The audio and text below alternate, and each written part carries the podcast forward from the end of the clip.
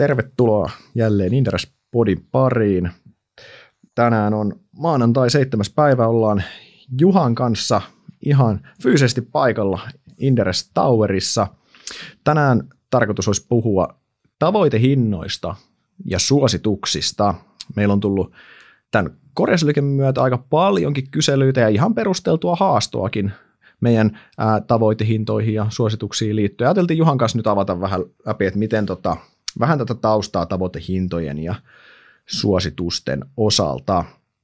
Tota, aihealue on tosi laaja, saa nähdä haukataanko liian iso palkakkua tässä kerralla, mutta yritetään ainakin, yritetään ainakin käsitellä tämä koko setti kerralla, koska nämä sinänsä kaikki asiat nivoutuvat toisiinsa. Tämä on vähän sellainen suomalainen urheilusuoritus, että tehdään parhaamme ja katsotaan mihin se riittää. Just näin. Ja sitten jäädään mitallisia ulkopuolelle. Totta kai, ehkä pisteille päästä. tota, mutta päästiin kisoihin kuitenkin.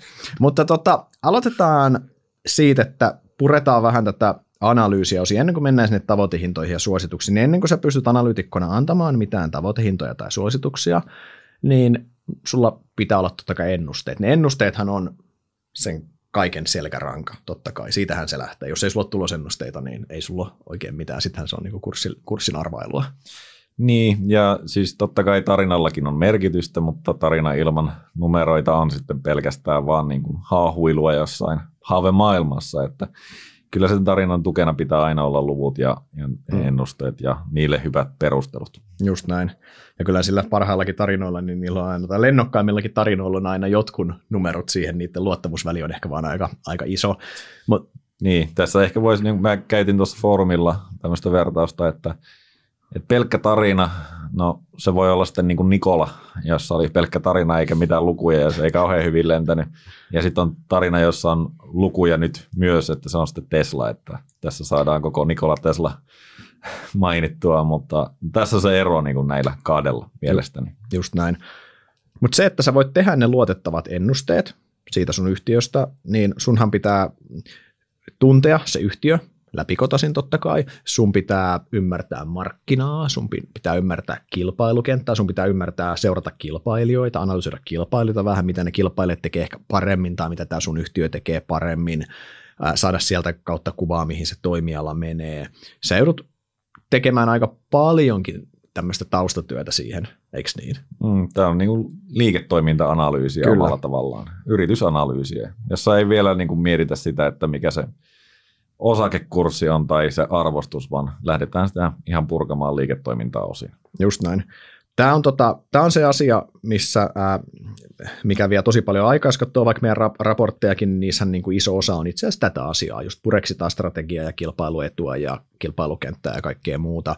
Ja tota, tästä sä pääset sitten tekemään ne ennusteet. Ja mä uskaltaisin väittää, että keskimäärin nämä ennusteet on oikealla pallokentällä tai mä en uskalla väittää, vaan mä tiedän, että nämä on keskimäärin. Kyllä sieltä löytyy aivan räikeästi väärin olevia ennusteita, mitkä jos ei ole lähellekään pallokenttää, jos niin kuin on ihan muualla, mutta keskimäärin se pallokenttä on suunnilleen oikein. Mitä ennustettavampi se liiketoiminta on, niin sen lähempänä, sen pienempi tavallaan se, se vaihteluväli on. Jossain Elisassa ne ennusteet on, mä väitän, että se luottamusväli on aika kapea. Että se on niin kuin aika, se on varmaan plus minus 5 prosenttia se, ja se siihen osuu suurin. Se osuu siihen, just näin. Ja se, sä voit suht varmaa, että seuraavan viisi vuotta niin se menee se niin sun ennusteiden mukaan. Jossain sammossa joku IFI on karkeasti, ei nyt ihan noin pienen luottamusvälin, mutta sinne päin. Meillä on tiettyjä liiketoimintoja, mistä ennustettavuus vaan on hyvä. Sitten joku, no teikäläisen seurannasta joku pittiumi vaikka, siinä se luottamusväli on jo merkittävästi isompi, eikö niin? Joo, kyllä se näin voidaan sanoa. Ja sitten mennään johonkin ihan äärilaitaan, varmaan varmaan meidän seurannasta niin Nightingale on varmaan ihan, ihan toisessa äärilaidassa, missä se on niin kuin, se sun ennuste on lopulta niin kuin se, se, se luottamusväli on ihan älyttömän iso, siis silleen, ja se on se, sen, sen tarkan ennuste, siis se, se vaan niin kuin, se on totta kai, siinä on se, se riskitaso on niin, kuin niin korkea, siinä on niin kuin liian paljon olettamia siinä matkalla, että sitä voisi tehdä niin kuin tarkan ja luotettavan ennusteen. Niin, ja silloin se on enemmänkin niin kuin realistinen skenaario, ja se realistinen nimenomaan niillä oletuksilla, mitä siinä on avattu sitten siinä raportissa, että ne oletukset voivat kaatua ja hyvin todennäköisesti muuttuvat siinä matkan varrellakin, mutta tämä on se niin kuin oleellinen asia on minusta aina se, että kun tarkastelee ennusteita, niin niin pitäisi olla loogiset niillä oletuksilla, mitä käytetään, ja sijoittajilla pitäisi olla mahdollisuus katsoa ne oletukset, niin kuin nähdä ja arvioida niitä itse, että onko nämä järkeviä. Ja aina niin kuin kannattaa muistaa se, että ennusteet elää ajan mukana. Eli esimerkiksi talouskasvu vaikuttaa erittäin oleellisesti moniin yhtiöihin mm-hmm. ja niiden kysyntä omalla tavallaan sidoksissa siihen. No, meillä on tietty talouskasvuskenaario, minkä pohjalle ne ennusteet on rakennettu. Jos se skenaario muuttuu, niin siellä se oletus muuttuu ja sitten ne ennusteet voi heilua mm. voimakkaastikin. Just näin. Tämä on siis äärimmäisen tärkeä tuntuu välillä unohtuu se, että mehän tarkastellaan meidän ennusteita koko ajan. Tämä maailma muuttuu siis koko ajan. Joka päivä yhtiön kilpailijat herää, herää oikeinkin päättäväisin, että tänään me keksitään, miten me kampitetaan toi yhtiö. Totta kai, joka päivä kilpailijat yrittää tehdä asioita paremmin. Joka päivä kuluttajat tai loppukäyttäjät, ketkä ne onkaan, tekee sen hankintapäätöksensä käytännössä. Koko ajan tämä niin kuin maailma maailma siinä mielessä muuttuu, ja sen takia, ja yhtä lailla niin kuin sanoit, niin isommassa kuvassa myös talouskasvuennusteet elää koko ajan käytännössä, mitkä on taas monen tekijän summa, joten ne niin kuin, äh, ihan niin kuin ääri, ääriesimerkkinä, niin siis varmaan niin kuin herkimmin, yksi herkimmin heiluvia sektoreita meikäläisen, varainhoitosektori. Se, se hallinnoitava varallisuus on se homma, mistä se kaikki tulee läpi, ja se hallinnoitava varallisuus on suora korrelaatio pörssikursseihin ja pääomamarkkinaan. Pörssikurssit tulee alas, niin, tai, niin kuin, tai näin, näin, mitkä taas heiluu siellä, niin se tulee suoraan sinne. Ja sen jälkeen niin niitä ennusteita, niihin tota, kosketaan, tota, niin niitä, niitä, siis, niitä säädetään jatkuvasti siinä mielessä. Että se, että se, se, se välillä musta tuntuu, että unohtuu tässä kaikessa myös. Niin, ja, ja siis sen takia se onkin tärkeää, että siellä on taas se liiketoiminta-analyysi tehty oikein, koska siellä pitäisi olla ne ajurit ja ne merkitykselliset tekijät, jotka vaikuttaa siihen tuloskasvuun tai tuloksen kehitykseen yleisesti, että ymmärtää niitä ajureita paremmin, niin ymmärtää myös niitä muutoksia paremmin. Just näin. Tota, vaikka tämä ei olekaan ennustejakso, niin käydään muutama pointti. Meillä on muutamia hyviä, hyviä kysymyksiä tullut, tota, tullut ennusteisiin liittyen, niin käydään ne vielä läpi tässä ennen kuin mennään sitten tuonne arvonmäärityssuositusmaailmaan, koska nämä edelleen nämä, on tärkeää ymmärtää nämä tietyt ennusteiden taustaolettamat, koska lopulta se arvonmääritys suositus nojaa ennusteisiin kuitenkin.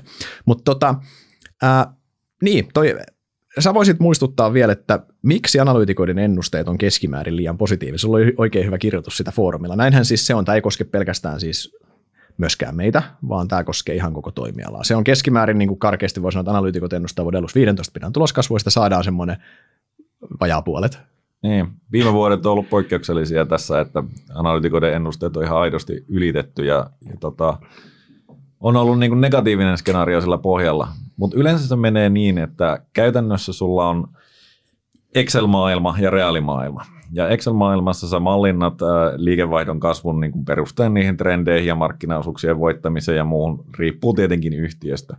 Ja sen jälkeen sä katsot bruttomarginaalit ja muut vastaavat ja laitat ne luvut sinne sisään ja katsot, että tähän skaalautuu kauniisti tai jossain tapauksessa vähemmän kauniisti. Mutta joka tapauksessa sulla on niin kuin tietyt oletukset siellä ja se Excel tottelee niitä kyllä täydellisesti. Valitettavasti reaalimaailma ei taas tottele Exceliä, eli yleensä kun tapahtuu odottamattomia asioita, niin ne on negatiivisia. Eli jossain joku kustannus tulee yli, joku projekti ei mene maaliin, ja aika monesti ne ennusteet on valitettavasti sellaisia, että ne menee niin sanotusti, asiat menee niin sanotusti lankulle.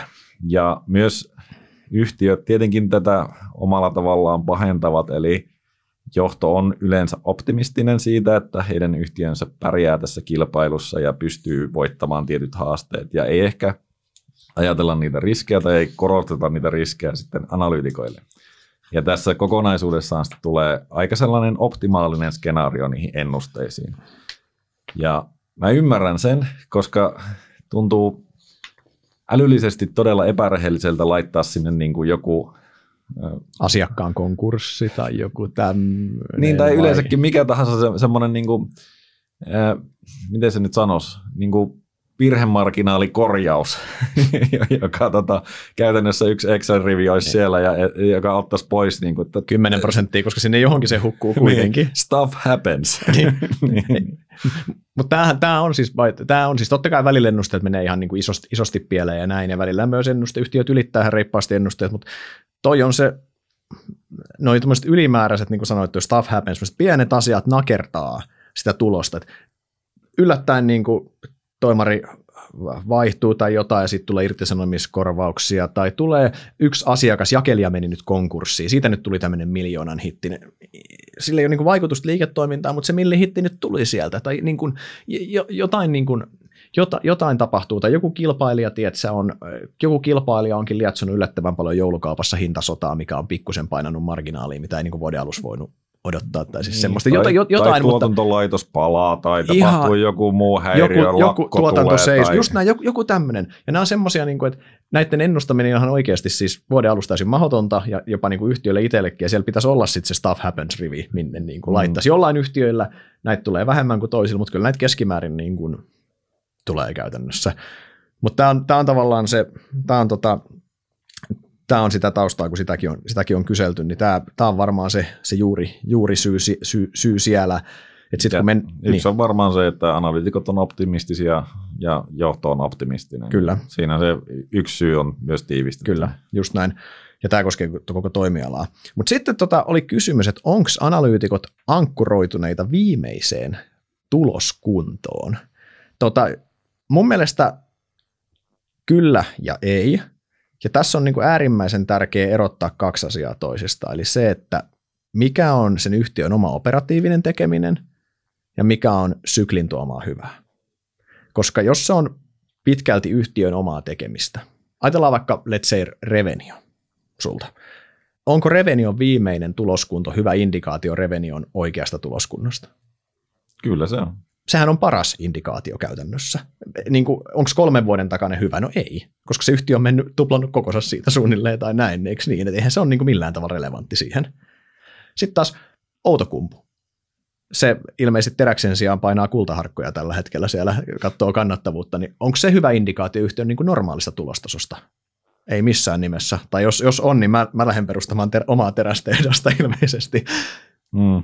Et, niin, näin se menee. Ja, ja tota, yleisesti niin on aika, siis analytikoilla, niin kuin, mä en tiedä oliko tämä se sun toinen pointti, mutta analytikoilla on vähän semmoinen tapa myös ekstrapoloida niin kuin hyvää kehitystä, että tämä nyt jatkuu tällä samalla uralla.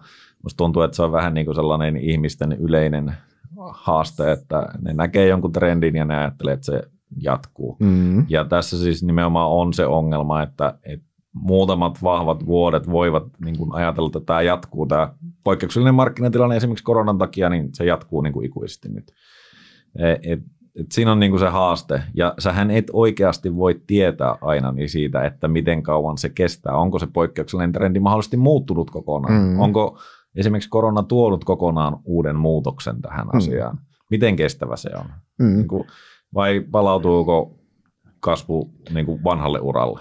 Tämähän on tämä, esimerkiksi tuhannen daalan kysymys kotoiluosakkeissa nyt kautta linjan, että onko kotoiluosakkeiden tulostaso oikeasti noussut. Nythän ensimmäiset merkit on paitavia aika positiivisia, katsoa näitä ohjeistuksia ja näin, mutta joka tapauksessa tämä oli vain niin esimerkkinä siitä. Mm. Mutta se, että syytetään ankkuroitumisesta siihen, niin mun mielestä monissa yhtiöissä, niissä missä se on sen oman liiketoiminnan hyvää pääosin, eikä sitä syklin, niin se viimeinen tuloskunto on oikeinkin käypä mm. lähtökohta itse asiassa. Siinä ei ole mitään pahaa, mutta sitten on ihan eri asia tosiaan, jos meillä jos meillä Petrin DCF olisi Outokummussa sen näköinen, että se tykittää tuota nykytulosta mielellään vähän nousevalla käyrällä tästä tota seuraavan kymmenen vuotta, niin siinä voisi olla vähän silleen, että wait a minute, että olet sen ihan tosissaan. Esim, siis silleen. Kyllä, ne, joo, ja olisi osakekurssikin varmaan vähän eri tasolla. Että. Niin silloin, silloin jos se olisi DCF sen näköinen, että meidän tarkarin pitäisi olla jossain muualla siinä. No sitten, tota, mutta toinen, toinen tota, mielenkiintoinen kysymys. Reivataanko ennusteita alas, kun kurssit tulee alas? Siis lähtökohtaisesti ei. Mm. Ei, ei se tota, niitä ei tehdä missään tapauksessa, tai se, että laskee kurssit, niin ei tarkoita tätä, mutta se aina niin kuin mikä tässä vaikuttaa omalla tavallaan siihen, että, että joskus on taipumusta siihen, että halutaan perustella sitä omaa näkemystä sillä, että tehdään niin kuin voimakkaita kasvuennusteita, ja, tai ollaan optimistisia siinä vaiheessa, kun markkinakin kertoo, että olen optimistinen tämän mm. osakkeen kanssa. Eli ää, tällaista taipumusta on, ja se on mahdollista, ja silloin tulee tällaisia niin kuin virheitä rehellisesti. Mm. Mutta mut toisaalta niin kuin, eihän sillä nyt, ei se, että osaketta hinnoitellaan eri tavalla lähtökohtaisesti tarkoita mitään sille liiketoiminnalle.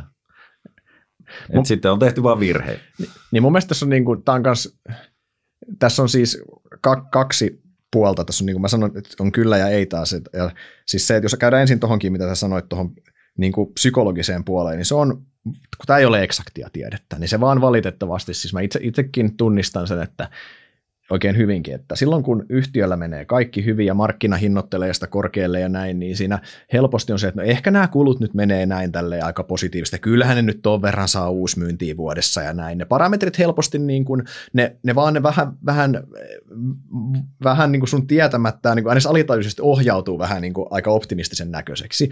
Ja sitten kun taas markkinalla tullaan ollaan niin kuin heikommissa tunnelmissa, niin sitten yhtäkkiä rupeakin katsomaan, että hetkinen, että pystyykö näin OPEX-kasvu, niin kuin liiketoiminnan kulujen kasvu oikeasti olemaan näin hidasta, että ehkä sen pitäisikin olla vähän kovempaa, ehkä mä otan vähän turvamarginaalia tuonne kuluihin, niillähän on niitä kuluylityksiä tullut ennenkin, ja ostaakohan ne asiakkaat nyt kuitenkaan ihan noin nopeasti näitä tuotteita, että ehkä mä otan vähän turvamarginaalia tännekin, ja sitten ne ennusteet, niin kuin, mm. tämä on, tämä on niin kuin mun mielestä ihan tätä, tätä jonkin verran, jonkin verran tapahtuu, mutta sitten toi toinen, toinen tota, tärkeä juttu tuohon kursseihin liittyen on se, että se itse kurssin lasku, se ei tietenkään ole mikään syy muuttaa ennusteita, sitä ei niin kuin tapahdu, mutta monesti kurssilaskun taustalla on ihan reaalitalouden juttuja. Mm, ja markkina on monesti nopeampi reagoimaan näihin asioihin Kyllä. kuin analyytikot. Pörssihän ennustaa erittäin hyvin, rea- pitkä, niin pörssihän on reaalitaloudesta kuitenkin tietyn, pus, yle, onko se nyt puoli vuotta edellä tai näin,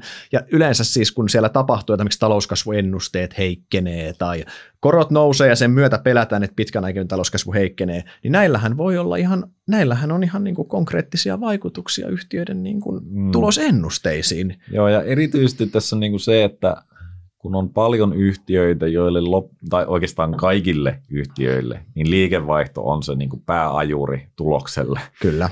Ja, ja tota, se, se kysyntä on monesti hankalin ennustettava.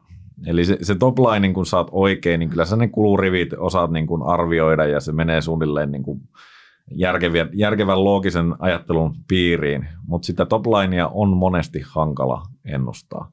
Ja siihen liittyy erityisesti sitten taas se, että no, miten talous kehittyy, miten se markkina kehittyy, miten markkinaosuudet kehittyy ja niin edelleen. Ja hankalin näistä on yleensä se, mm. että miten se talous kehittyy, koska se, se tulee sitten isolla vivulla mm. sinne niin kuin tulosriville. Ja sen takia voidaan taas nähdä niin kuin niitä isoja muutoksia siinä vaiheessa, kun talous hiljenee ja sen näkymä heikkenee, niin yhtäkkiä tulosennusteessa on, onkin niin kuin iso delta ja sijoittajat ihmettelee, että mitä hittoa tässä nyt tapahtuu. Just, just näin. Ja kyllä tota, siis pitää myös, siis ehkä, ehkä myös muistaa se, että varsinkin niin kuin, pörssi ei todellakaan ole aina tehokas, se on harvinaisen selväksi tullut tässä viimekin aikoina ja näin, mutta, mutta kyllä se kuitenkin se tämän hetken pörssikurssi, sehän on myös niin kuin sehän on aina indikaatio kuitenkin. Se on, niin kuin, se, on, se on kaikkien muiden sijoittajien kollektiivinen mielipide tällä hetkellä siitä. Ja on se niin kuin useammin kuin yksi tai kaksi kertaa itselle esimerkiksi käynyt silleen, että on kurssi liikkunut sitten ylös tai alas, ja sä oot ollut vähän silleen, että hetkinen, että mikäs, tota, että mikäs homma tässä on, ja sitten sä oot jälkeenpäin tajunnut, että ai totta kai se oli tämän takia, että siellä on tapahtunut ihan jotain oikeasti liiketaloudessa, on, on tapahtunut siellä alla olevassa bisneksessä jotain, minkä sä oot vähän niin kuin missannut, että joku kilpailija onkin aloittanut astetta rajumman hintasodan tai jotain muuta. Markkina on vaan tiennyt asian käytännössä etukäteen myös. Niin, siis markkina on yleisesti ikävän fiksu. Valitettavasti, mutta mutta tosiaan, tosiaan siis, niin, äh, siis, mut kyllä siis, eli siis ennusteiden muutoksissa, niin siinä on semmoinen tietty psykologinen puoli myö, myös semmoinen, mistä, mistä niin kun, mikä ajaa välillä virheisiin kyllä. Tämä on Tämä ei ole eksaktia tiedettä ja tämä on hyvin inhimillistä tekemistä myös samalla, mutta sitten toinen puoli on myös se, että ei myöskään pidä ajatella niitä kursseja täysin tyhjiössä, vaan pitää muistaa aina, että olisiko siinä joku reaalimaailman linkki takana, koska monesti kun sitä te- penkoa, niin siellä hyvin saattaa ollakin reaalimaailman linkki itse asiassa takana mm. lopulta. Mm. Ja tämä on mun mielestä niin kuin yksi, siis osakekurssi, se, se sisältää informaatiota aina. Joko se sisältää informaatiota, joka voi olla niin kuin hölynpölyä, sijoittajien innostusta tai jotakin ihmespekulaatiota tai muuta vastaavaa, mutta enemmän kuin tuolta hölynpölyä, niin se sisältää odotuksista informaatiota. Ja ne odotukset usein, kun, varsinkin kun tulee isoja trendimuutoksia, niin ne odotukset on usein oikeassa. Siis mm. useammin ne on oikeassa, kun ne on väärässä. Ja sen takia sitä pitää kunnioittaa mun mielestä myös sitä markkinaa. Kyllä. Tota, Mutta jätetään ennusteet tältä osin, osin, osin tota, tähän, hypätään eteenpäin. Semmoinen ehkä vielä, ennust, niin semmoinen vielä yhteenvetona tosta, eli kaikki lähtee sitten liiketoiminta-analyysistä. Siinä on hyvä muistaa, että siinä meidän ennustetarkkuus on aika korkea. Tämä liittyy tähän tämän päivän teemaan. Eli siellä niin kuin yleensä analyytikko on se liiketoiminta-analyysin tehnyt karkeasti oikein. Siis siinä niin kuin harvoin on ihan, pitää olla tosi epävarma keissi, että siinä on ihan karmeita mogia. Se, se pallokenttä on yleensä oikeinkin hyvä. Sitten siitä tehdään ne ennusteet. Ne ennusteetkin, niin kuin todettiin, on yleensä pallokenttä on oikea. Ne ennusteet on keskimääräisessä yhtiössä on ihan järkevä, totta kai jossain mennään rumasti väärin ja näin, mutta isossa kuvassa ne on oikeat. Ja sitten kun me mennään kohti tätä arvonmääritystä ja siitä vielä sitten tätä, e, tätä, tätä näkemyksen ottamista, niin se, se tavallaan se virhe marginaali kasvaa tosi paljon. Sehän on tämän päivän teema. Eli mitä alemmas me mennään tavallaan sitä analyysiraporttia, niin sen enemmän, sen, enemmän se, se epävarmuus ja virhe, virheiden määrä siellä kasvaa, totta kai. Mutta tota, arvonmääritys. Arvonmäärityksen työkaluja. Käydään näitä kertauksena seuraavaksi vähän läpi. Aloitetaan siitä tärkeimmästä, jos nyt yksittäinen, mikään työkalu ei toimi, ei ole yksinään kovin hyvä, mutta jos nyt jollain työkalulla olisi pakko loppuelämä analyysiä tehdä, niin kyllähän se olisi DCF-malli. Sinulla ehkä. No mulla olisi kyllä, mä, kyllä mun jos jollain olisi pakko, kyllä mä, kyllä mä niin kuin yhden jos saisin vaan valita, niin no A, tämä homma olisi vaikea, mutta B, kyllä mä sen DCF silti ottaisin. Ja ne, minkä sä sitten ottaisit? En mä tiedä. Mä katsoisin kyllä kertoimia. Siis sehän on loppujen lopuksi johdannainen siitä. Mä, mä itse, siis totta kai mä ymmärrän sen, että DCF on oikea, teoreettisesti oikea tapa arvon määritykselle ja allekirjoitan täysin, että se kyllä korreloi hyvin, hyvin voimakkaasti. Ja yleensä kun sinne tekee järkevät ennusteet, niin, niin tota, se arvo sieltä pamahtaa niin kuin sinne oikean osakekurssin tasolle.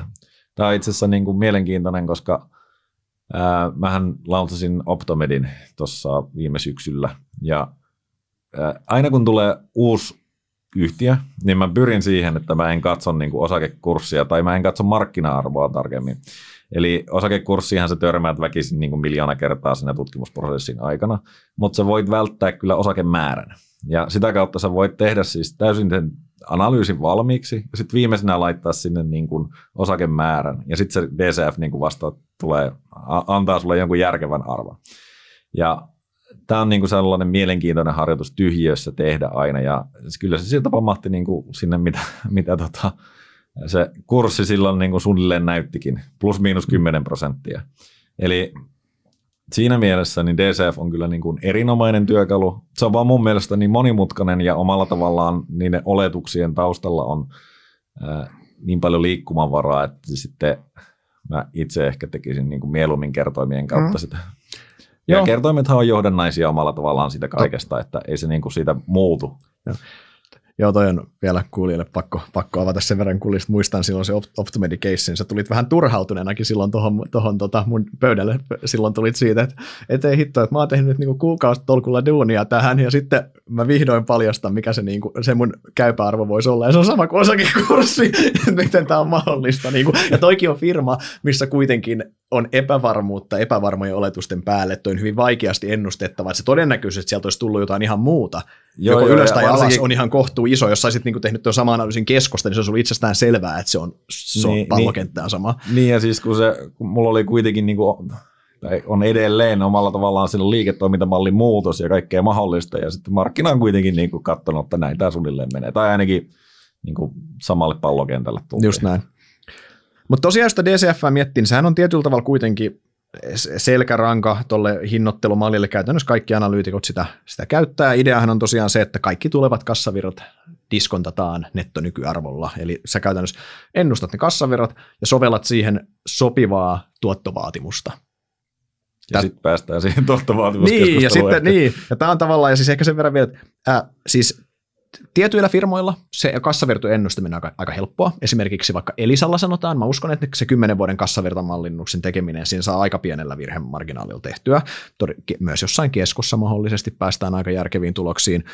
Sitten joku QT ja Revenio vaikka, niin on huomattavasti vaikeampia jo, koska se kasvu on niin kovaa ja kuinka pitkään se kasvu voi jatkua ja näin. Siinä mennään väkisinkin sinne niin kuin, tavallaan mitä, mitä isompi osa siitä firman hienoista asioista tapahtuu, sanotaan seuraavan plus viisi vuos, vuos, vuoden päästä, niin se ennustaminen menee älyttömän vaikea, koska viiden vuoden päähän on vaan niin mielettömän pitkä matka, kuitenkin. Ehkä niin kuin, äh, tavallaan semmoisessa perusanalyysissä ajatus on se, että sen viiden vuoden jälkeen viimeistään niin kannattavuus lähtee normalisoitumaan ja muuta, ja sitten lähdetään niin semmoista vähän reverstymiin ja varovaisuusperiaatetta mukaan, mutta jos sulla on firmoja, missä siellä vasta alkaa, alkaa vasta bileet siellä viiden vuoden jälkeen, niin Mm, se, se, menee... se on tosi hankalaa silloin. Joo, ja ehkä tuosta niin ennustamiseen vielä palautekseni, niin tietenkin se on selvää, että mitä pidemmälle niitä ennusteita joudutaan tekemään, niin sitä epävarmempia ne on. Just. Eli liikkuvia osia tulee koko ajan enemmän, ja viiden vuoden päähän, niin sanotaan nyt vaikka siihen Revenioon, niin sillä on niin kuin käytännössä patentit ummessa. Voi olla, että siellä on joku tosi aggressiivinen kilpailija. Lähtökohtaisesti oletuksena on, että ei näillä niin kuin ole mitään traagista vaikutusta, mutta voisi olla. Just ei, ei sitä voi varmaksi sanoa. Just näin. Ja totta kai mitä pidempi, siis nämä on aina hyviä harjoituksia sijoittajien kannattaa miettiä, että jos mietitään vaikka kymmenen vuoden päähän, niin oikeasti menkääpä kymmenen vuotta taaksepäin aikakoneella. Me ollaan vuodessa 2012, eurokriisi, jälkimaining, Draghin whatever it takes on sanottu just hetki sitten käytännössä. Meillä oli silloin siitä niin kuin Obama, Obama ollut presidenttinä silloin ja sen jälkeen on tullut Trumpit ja kauppasodat ja koronat ja ties mitkä ja se korona ei edes ollut siinä vaiheessa ennuste. Mä olin terminaalissa, vaan se oli siellä vuodessa kahdeksan vasta. Et siis vaan, vaan niin kuin, et se on niin kuin myös hyvin hyvin, se on hyvin, niin mielessä mäkin mietin silloin aikana, että mun ensimmäinen analyysiraportti Rapalasta 2010, niin silloin mietin 2020, niin se täytyy tänään 10 vuotta, miltäköhän se ennust, mitenkään hyvin ne ennusteet toteutui, siis niin ihan vaan se on hankalaa. Mutta tosiaan toi ennustaminen siis, ennustamisessa tosiaan edelleen, mitä vähempi, se mitä me käytiin läpi, mitä vähempi riskinen yhtiö, niin sen luotettavammat ne ennusteet on, niin se pallokenttä on oikea. Mutta sitten tullaan siihen tuottovaatimukseen, siihen diskonttokorkoon. Mikä on se oikea tuottovaatimus, millä niitä kassavirtoja diskontataan? Tämä on se asia, mikä on niin kuin, ja tämä on se mun mielestä jopa, no tämä on siis, tämä on äärimmäisen vaikea asia, koska eri sijoittajillahan voi olla itse asiassa eri tuottovaatimuksia periaatteessa. Ja, ja onkin. On. Ja sitten myös niin kuin eksaktin tuottovaatimuksen määrittäminen on ihan mahdotonta lopulta, koska sehän myös tietynlaisen tuottovaatimus, sehän lopulta on, jo, se voi ajatella myös, että se, on, se kuvastaa sitä yhtiön riskiprofiilia. Mitä mm. isompi riski, niin sen isomman tuoton sä vaadit. Joo. No se omalla tavallaan mun mielestä se niin kuin suhteessa muihin yhtiöihin on aina suhteellisen helppoa tehdä. Siis äh, sä tiedät kyllä, että okei, täällä on niin kuin pienemmät riskit tai ennusta, mm. parempi ennustettavuus. Sä tiedät, että Elisan riskitaso on aika matala, niin, niin? Se, on, niin. se on matalempi kuin jolla, jollain uh, Next Gamesilla. Niin, ja sä tiedät sitten, niin kuin, että Nightingale on tuolla toisessa, koska se niin kuin, mm. perustuu enemmänkin visioon kuin, kyllä, kuin, niin, kuin vielä olemassa olevaan liiketoimintaan. Mutta sitten se, että mitä se yleinen markkina oikeasti vaatii, niin se on oikeasti todella haastavaa. Ja tässähän me ollaan niinku kipuiltu, jos näitä podeja kuuntelee, niin aika monessa podissa ollaan keskusteltu siitä, että mikä olisi tuottovaatimus nollakorkoympäristössä ja tai miinuskorkoympäristössä tai missä mm. tahansa.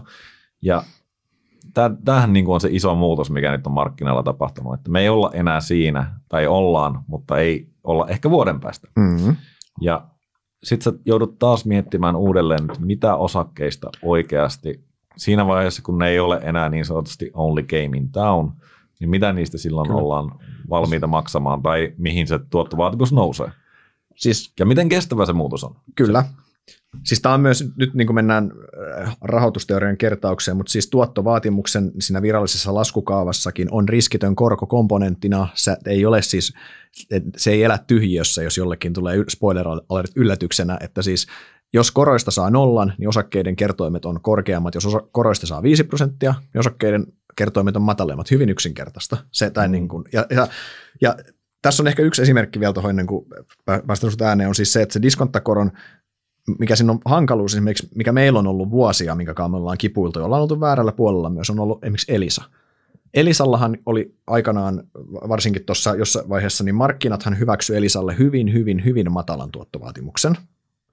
Ja se pohjautui puhtaasti siihen, että kun koroista ajautui rahaa markkinalle yhä enemmän, niin korkosijoittajat osti näitä bondiosakkeita. Elisa oli bondiosake. Ja meidän mielestä se, se tuottovaatimus, mitä, mitä osa sijoittajista oli valmis hyväksymään Elisalle, ei yksinkertaisesti ollut riittävä niin kuin perinteiselle osakesijoittajalle. Jossain mm. vaiheessa me vähän niin kuin nähtiin, että oli bondisijoittajia, ketkä sinne tuli sinne meidän kentälle sähläämään. Ja tämä niin vaan niin kuin esimer- esimerkkinä, että joskus aikanaan, niin, ja, ja onhan tässä niin kuin vuosien aikana siis joskus meilläkin joskus ollut mallisalku Selisaa joskus sata vuotta sitten, me myytiin silloin niin kuin tyyliin, kun me ostettiin vaikka, kun osinko Jildi oli vaikka kahdeksan pinnaa ja myytiin, kun se oli seitsemän, todettiin, että ei, tämän halvemmalla, ei, ei, tätä, ei tätä nyt enää kannata pitää, ja jossain vaiheessa markkinat kolme puoli pinnaa riittää. Mm. Joo, ja tämä on siis ollut niin kuin, omalla tavallaan ikuinen keskustelu, tai tuntuu, että tästä on niin kuin väännetty suuntaan ja toiseen, ja, ja nyt tullaan taas vääntämään, koska tilanne muuttuu. Mm. Mutta mä ehkä niin tuossa, kun päästiin bondimarkkinaankin, sä sivusit sitä, niin mä yritän tehdä tällaisen niin selvennyksen, mitä tätä ehkä voisi miettiä, niin tätä hinnoittelua, koska oletetaan, että niin kuin, tai siirrytään bondeihin, joukkovelkakirjoihin, ja sulla on viiden pinnan tuotto vuosittain, korkotuotto, ja sulla on kymmenen vuoden bondi. Kymmenen vuotta saat viisi rahaa joka kerta, ää, joka vuosi, ja lopuksi saat se oman pääomasi takaisin. Ja aluksi se on sata se hinta, kun se laitetaan markkinoille. No käytännössä mitä tapahtuu sen jälkeen, niin markkinoillahan sitä hinnoitellaan uudelleen sitä 150 rahaa, mitä kokonaisuudessaan sinä sitä saat. Ja jos sä ostat sen alun perin sen hinta, sen bondin sitten loppujen lopuksi 150, niin se bondin arvohan on noussut 50 pinnaa, mutta sun tuotto on itse asiassa nolla. Sä saat täsmälleen 150 ilman, että siinä nyt tapahtuu defaulttia tai muuta vastaavaa. Ja Suomi, Finlandhan pystyy niin hyvin verottamaan meitä aina vaan lisää, niin, niin tota, ei siinä mitään riskiä nyt oteta, mutta se tuottovaatimus on puhtaasti kiinni siitä, millä hinnalla sinä sen ostat. Sä tiedät ne kassavirrat ja sä tiedät sen jäännösarvon niin sanotusti, minkä sä saat takaisin. No, jos me ajatellaan sitten, että tulee seuraava, tuleekin Saksa sinne ja sekin antaa viiden pinnan yieldille kymmenen vuoden bondi. No, kaikki tietää, että näin yieldejä ei näinä päivinä ole, mutta tämä nyt on esimerkki. Onko Suomi silloin myös viiden pinnan arvoinen? No ei tietenkään ole. Ei, ei, Saksa on turvallisempi kuin Suomi, se on varmempi. Ja kun me otetaan riski tähän yhtälöön mukaan, niin Suomen käytännössä korko nousee ja se tarkoittaa, että sen bondin hinta laskee. Eli nämä on käänteisesti verrannollisia. Ja tämä on niin kuin sitä samaa, mitä me nähdään osakemarkkinoilla koko ajan, että kun me puhutaan, että tuottovaatimukset nousee, niin osakkeet laskee, ja käytännössä se, se on sama asia. Ja täällä se on niin korkopuolella se on tosi simppeli, koska me tiedetään ne kassavirrat. Mm-hmm. Me tiedetään se palautuva pääoma. No, kun me mennään vielä vähän pidemmälle tätä ajattelua, niin Osakkeissahan me ei tiedetä niitä kassavirtoja. Me ennustetaan ne kassavirrat. Mm. Eli toisin sanoen me, niin kuin, meillä on se ennusteriski, mistä ollaan aiemmin puhuttu. Se ei ole viisi rahaa, vaan se voi olla 10 rahaa tai 15 rahaa tai miinus viisi rahaa. Ja mm. Toisin sanoen se niin kuin hankaloituu huomattavasti se arvonmääritys niin sanotusti. Ja me ei tiedetä sitä jäännösarvoa. Eli meidän pitäisi nyt ajatella, että mikä on kymmenen vuoden päästä hyväksyttävä arvostustaso jollekin yhtiölle – ja sitten me pystyttäisiin tekemään tämmöinen samanlainen arvostus ää, tai samanlainen kassavirtalaskelma, jossa me kaikki nämä tiedettäisiin. Mutta todellisuudessa tietenkään niin ei tiedetä, mutta se sama vaikutus on kuitenkin sillä tuottovaatimuksella tässä, myös osakelaskelmassa. Hmm. Eli kun sä ostat halvemmalla, niin sä saat korkeamman tuottovaatimuksen, sä kannat riskiä niistä ennusteista, se perustelee jo sitä korkeampaa, ja sitten sulla on vielä hmm. riski siitä, että mikä se jäännösarvo siellä on en tiedä selkeättikö tämä yhtään, mutta niin kuin, mä, se, mä, niin kuin, kun tuo, tuolla puolella se kuitenkin se on niin, niin laskennallinen. On, on. Niin osakkeissa se on sama me- mekanismi, mutta siinä on vaan hemmetin paljon liikkuvia mm. osia ja sitten vielä niin kuin lisää epävarmuutta. Kyllä. Ja siis ehkä siis se, nyt kun tullut jo hyvin selväksi taas, vaikka tämä on hyvin kaukana eksaktista tieteestä, siis ennustaminen, arvomääritys, koko hiton osakeanalyysi, mutta siis tuottovaatimuksen määrittäminen on, niin kuin, on, on hyvin, hyvin ei eksaktia, ja siis se on jossain määrin myös liikkuva maali. Se ei ole mikään yksi staattinen numero tästä ikuisuuteen. Siihen vaikuttaa siis totta kai tuo markkinan korkotaso, niin kuin sanottiin, siihen vaikuttaa se yhtiön riskiprofiili, sen mahdolliset muutokset, ää, plus monet, monet, monet muut asiat, ja siis niin kuin, tavallaan se sun se sun arvaus siitä, mikä se tuottovaatimus markkinalla keskimäärin voisi olla, niin se, se, on, niin kuin, se on sun paras arvaus. Se on sun valistunut arvaus, mitä se markkina voi olla valmis tuosta yhtiöstä, mikä on riittävä tuotto siitä yhtiöstä. Se ei todellakaan desimaalilleen oikea luku, se toivottavasti on niin kuin prosentin tarkkuudella oikea luku. Ja mitä alemmas me mennään siinä tuottovaatimuksen virittämisessä, niin sen herkemmäksihän tämä koko arvonmääritys tulee. Siksi me ollaan nähty aika rajuja liikkeitä. Meillähän oli tilanne, vaikka jossain Guuteessa, mä voin kohta käydä nyt numeroita läpi, mutta Guuteessa oli aika markkinalla aika tiukkakin tuottovaatimus jo, ja nyt kun korot on noussut, niin sitä niin kun, ne kassavirrat on, ja kun ne kassavirrat on niin hirveän pitkällä, niin se on aika, niin. se on aika raju efekti, miten se näpsäyttää kynsille sitä takaisin. Niin, DCF on tässä esimerkiksi niin kuin erinomainen, koska sä voit siellä tehdä niitä eri skenaarioita ja katsoa, että samoilla ennusteilla tuottovaatimusta nostetaan vaikka puoli prosenttia, mm. pam. Se mm. osakekurssi pitäisikin olla huomattavan paljon alemmalla. Niin.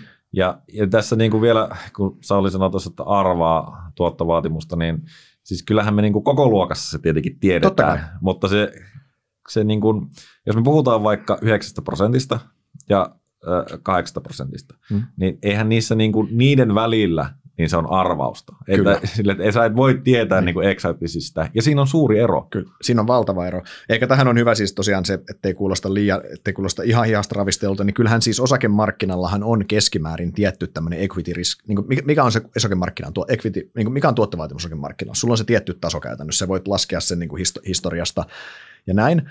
Ja sen, sen kautta, niin sen, siihen, sitähän sä sovellat sitten koko pörssiin ja ajattelet, että mediaaniyhtiö on tässä. Ja mm. sitten se Next Games tai Loudspringi tai tämmöinen on sitten siellä toisessa äärilaidassa, missä tuottovaatimus on korkeampi, kun mennään tämmöistä kohti vähän niin kuin venture capital-tyyppistä sijoittamista, ja toisessa päässä on se Elisa käytännössä siinä.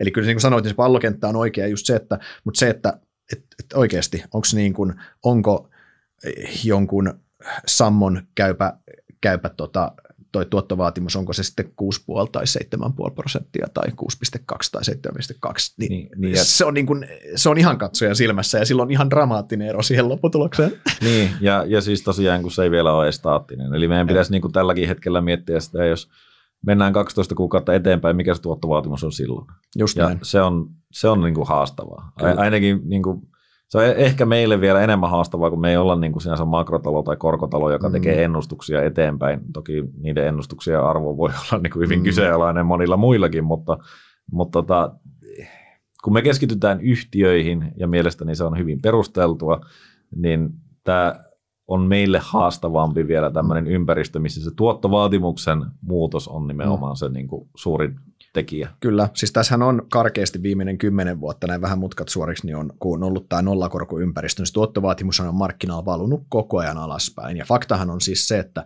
jos me tiedettäisiin, että korot on nollassa tästä ikuisuuteen, niin osakkeethan, osakkeethan olisi niin kuin halpoja nyt edelleen. Siis tarkoitan sitä, että pointti, että osakkeiden hyväksyttävä P on, niin kuin, se on niin korkea, että ei uskalla sanoakaan oikeasti, koska silloin käytännössä osakkeet olisi ainoita osa bondit ei tuota mitään, niin osakkeet tuottaisi niin kuin, olisi ainoa, mikä tuottaa positiivista mm. tuottoa sulle sijoittajana, jolloin tavallaan me ollaan valuttu hiljalleen kohti sitä tasoa tässä niin kuin kymmenen vuotta, ja sitä on jatkuvasti tuottovaatimuksia viritetty. Ei siis, siis silloin vaikka kymmenen vuotta, kun me tehtiin analyysiä, niin silloin olisi sanottu, niin kuin, että hei, että tämmöisen niin kuin laadukkaan teknologiayhtiön kuin Gooteen tuottovaatimus voi olla 7 prosenttia. Sitten se höpö, höpö, se on 10 prosenttia. Mm. Silloin oikeasti. Joo, siis joo, siihen ja, ja, aikaan. Ja, se, se oli niin kuin, siis vain niin kuin esimerkkinä tai näin. Niin, kuin. niin ja sitä se, sitä se niin kuin käytännössä oli. Ja, ja tämä on nimenomaan se, että kun me nyt katsotaan sitten eteenpäin. Niin, Mihin se korko asettuu. Niin, niin se, se, se, on siinä. Ja niin kuin, voidaan niin kuin, pohtia inflaatiota ja kaikkia muita, mutta mm. siis harvempi niin kuin meissä on niihin erikoistunut. Kyllä me tätä niin kuin, yritysanalyysiä Kyllä. erityisesti tällä tykätään tehdä. Ja, ja sitten nämä on niin kuin, tätä siis mun mielestä tosi tärkeää, että pidetään tällainen tai tehdään tämmöinen podi, koska siis tämä on tärkeitä asioita ymmärtää. Kyllä. Mutta samalla niin se, en, en lähtisi niin kuin pelkästään sillä spekuloimaan taas, että osakepoiminnassa on se hyvä puoli, että sä voit niin kuin aina miettiä, että mikä on oikeasti järkeviä ratkaisuja sitten mihinkin markkinaympäristöön, ja sä voit mm. keskittyä siihen, että sä tunnistat sen markkinaympäristön mieluummin niin kuin paremmin kuin muut, sen sijaan, että sä teet sen parhaan makroennustuksen. Just näin. Tota, sen verran vielä tuosta Guuteesta pakko käyttää esimerkkinä. Mä lainasin Luuren Antin DCF-mallia tässä, vähän, vähän menin leikkimään sillä, niin meillä on nyt oletuksena, että Guuteen terminaalikannattavuus. Terminaalikannattavuus tarkoittaa siis sitä, että paljonko Guute tekee vuoden 2030 2033 alkaen keskimäärin siitä ikuisuuteen liikevoittomarginaalia. No meillä on, oli 34 prosenttia, jos mä oikein katoin, niin tota, mitä jos se tekisikin 40 prosenttia? Olisiko se mahdollista? Kait, ei aavistustakaan, miksei olisi. Siis pointti vaan, että kuka tietää paljon tuommoisen bisneksen. Se voi olla paljon, se voi olla paljon vähemmän, se voi olla hurjasti enemmän. 40 prosenttia, jos se olisi 6 prosenttia lisää, 6 prosenttia yksikö lisää marginaaliin, ää, kassavirta nousee 30-150. 20 euroa räpsähti lisää kurssiin tuosta. Mitäs me, se olisikin vaan 25. 25 on aika hyvä taso kuitenkin, eikö niin vielä? Joo. Se on 100 euroa osake. Ter- samaten siis kasvussa. Meillä on pitkän aikavälin kasvu on sitten 3 prosenttia kuuteessa. Mitä jos se olisikin vaikka neljä, sitten että se kasvaisi siitä ikuisuuteen 4 prosenttia? Se olisi 30 euroa lisää kurssia. Mitä jos tota, tuottovaatimusta nostet, no, leikattaisiin prosentilla, tai niin nostettaisiin prosentilla, 30, 25 euroa kurssista veke. Nostetaan kahdella, niin lähtee vielä 15 euroa lisää. Siis pointtina on vaan havainnollistaa, näin, tässä nyt tämä vaan no sen ääriesimerkillä nivoa yhteen tämä, että aika pienillä muutoksilla ennuste, noin kaikki, noi kaikki jos paito täysin perusteltuja nuo ennustemuutokset tuossa, mihin kumpaa tahansa suuntaan, niin, niin sä siis saat... Erilaisia oletuksia niin, ainoastaan. Niin sä sa, saat noilla niin kuin käyväksi arvoksi tollekin yhtiölle semmoinen, mikä jää selvästi alle 100 euroa, semmoinen, mikä menee plus 200. Sä saat mm. kaikkia siltä väliltä tuossa. Mm. Ja tämä on sen takia, minkä takia mä käytän mieluummin te kertoa. Niin, kyllä. Semmoinen, y- yksi pointti, niin kun mennään, mennään seuraavaan kertomaan, semmoinen, mikä mä muistutan, mikä mun mielestä on ihan aliarvostettu niin kuin ominaisuus an- analy- analyysissä, analyysin raporteissa on se, että kattokaa, millä tuottovaatimuksella me olemme diskontanneet, kun meillä se DCF kuitenkin on siellä, ja onko se riittävä tuottovaatimus teille, ja onko se oikea?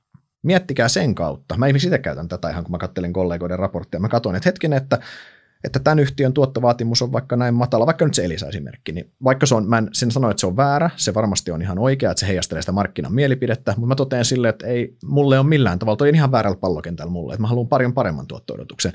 Sitten taas jossain keississä mä voin olla sitä mieltä, että tässä on muuten aika korkea toi tuottovaatimus itse asiassa, että eihän tämä ole näin riskinen keissi mun silmissä ollenkaan itse asiassa, jolloin mä näkisin, että se tuottovaatimus mä olisin valmis hyväksymään vähemmän, milloin se on mun silmissä arvokkaampi se keissi. Just näin. Ja sitten jos se on tulevaisuudessa vähemmän, niin sä käytännössä saat sitä arvon nousua myös sitten arvostuskertoimien Just näin. kautta. Tämähän voi yhtä lailla baita ajatella, siis yhtä lailla sinne, mikä on hyväksyttävä arvostustaso yhtä lailla siis sinänsä. Niin ja, ja tämä on taas sitä, niin kuin, mitä itse olen väsymisen asti viime vuosina korostanut, että näin korkeisiin kertoimiin liittyy huomattavat riskit ja käytännössä me puhutaan siitä, että se tuottovaatimus nousee sitten tulevaisuudessa mahdollisesti ja silloin tämä osakekurssi tulee alaspäin. Just näin.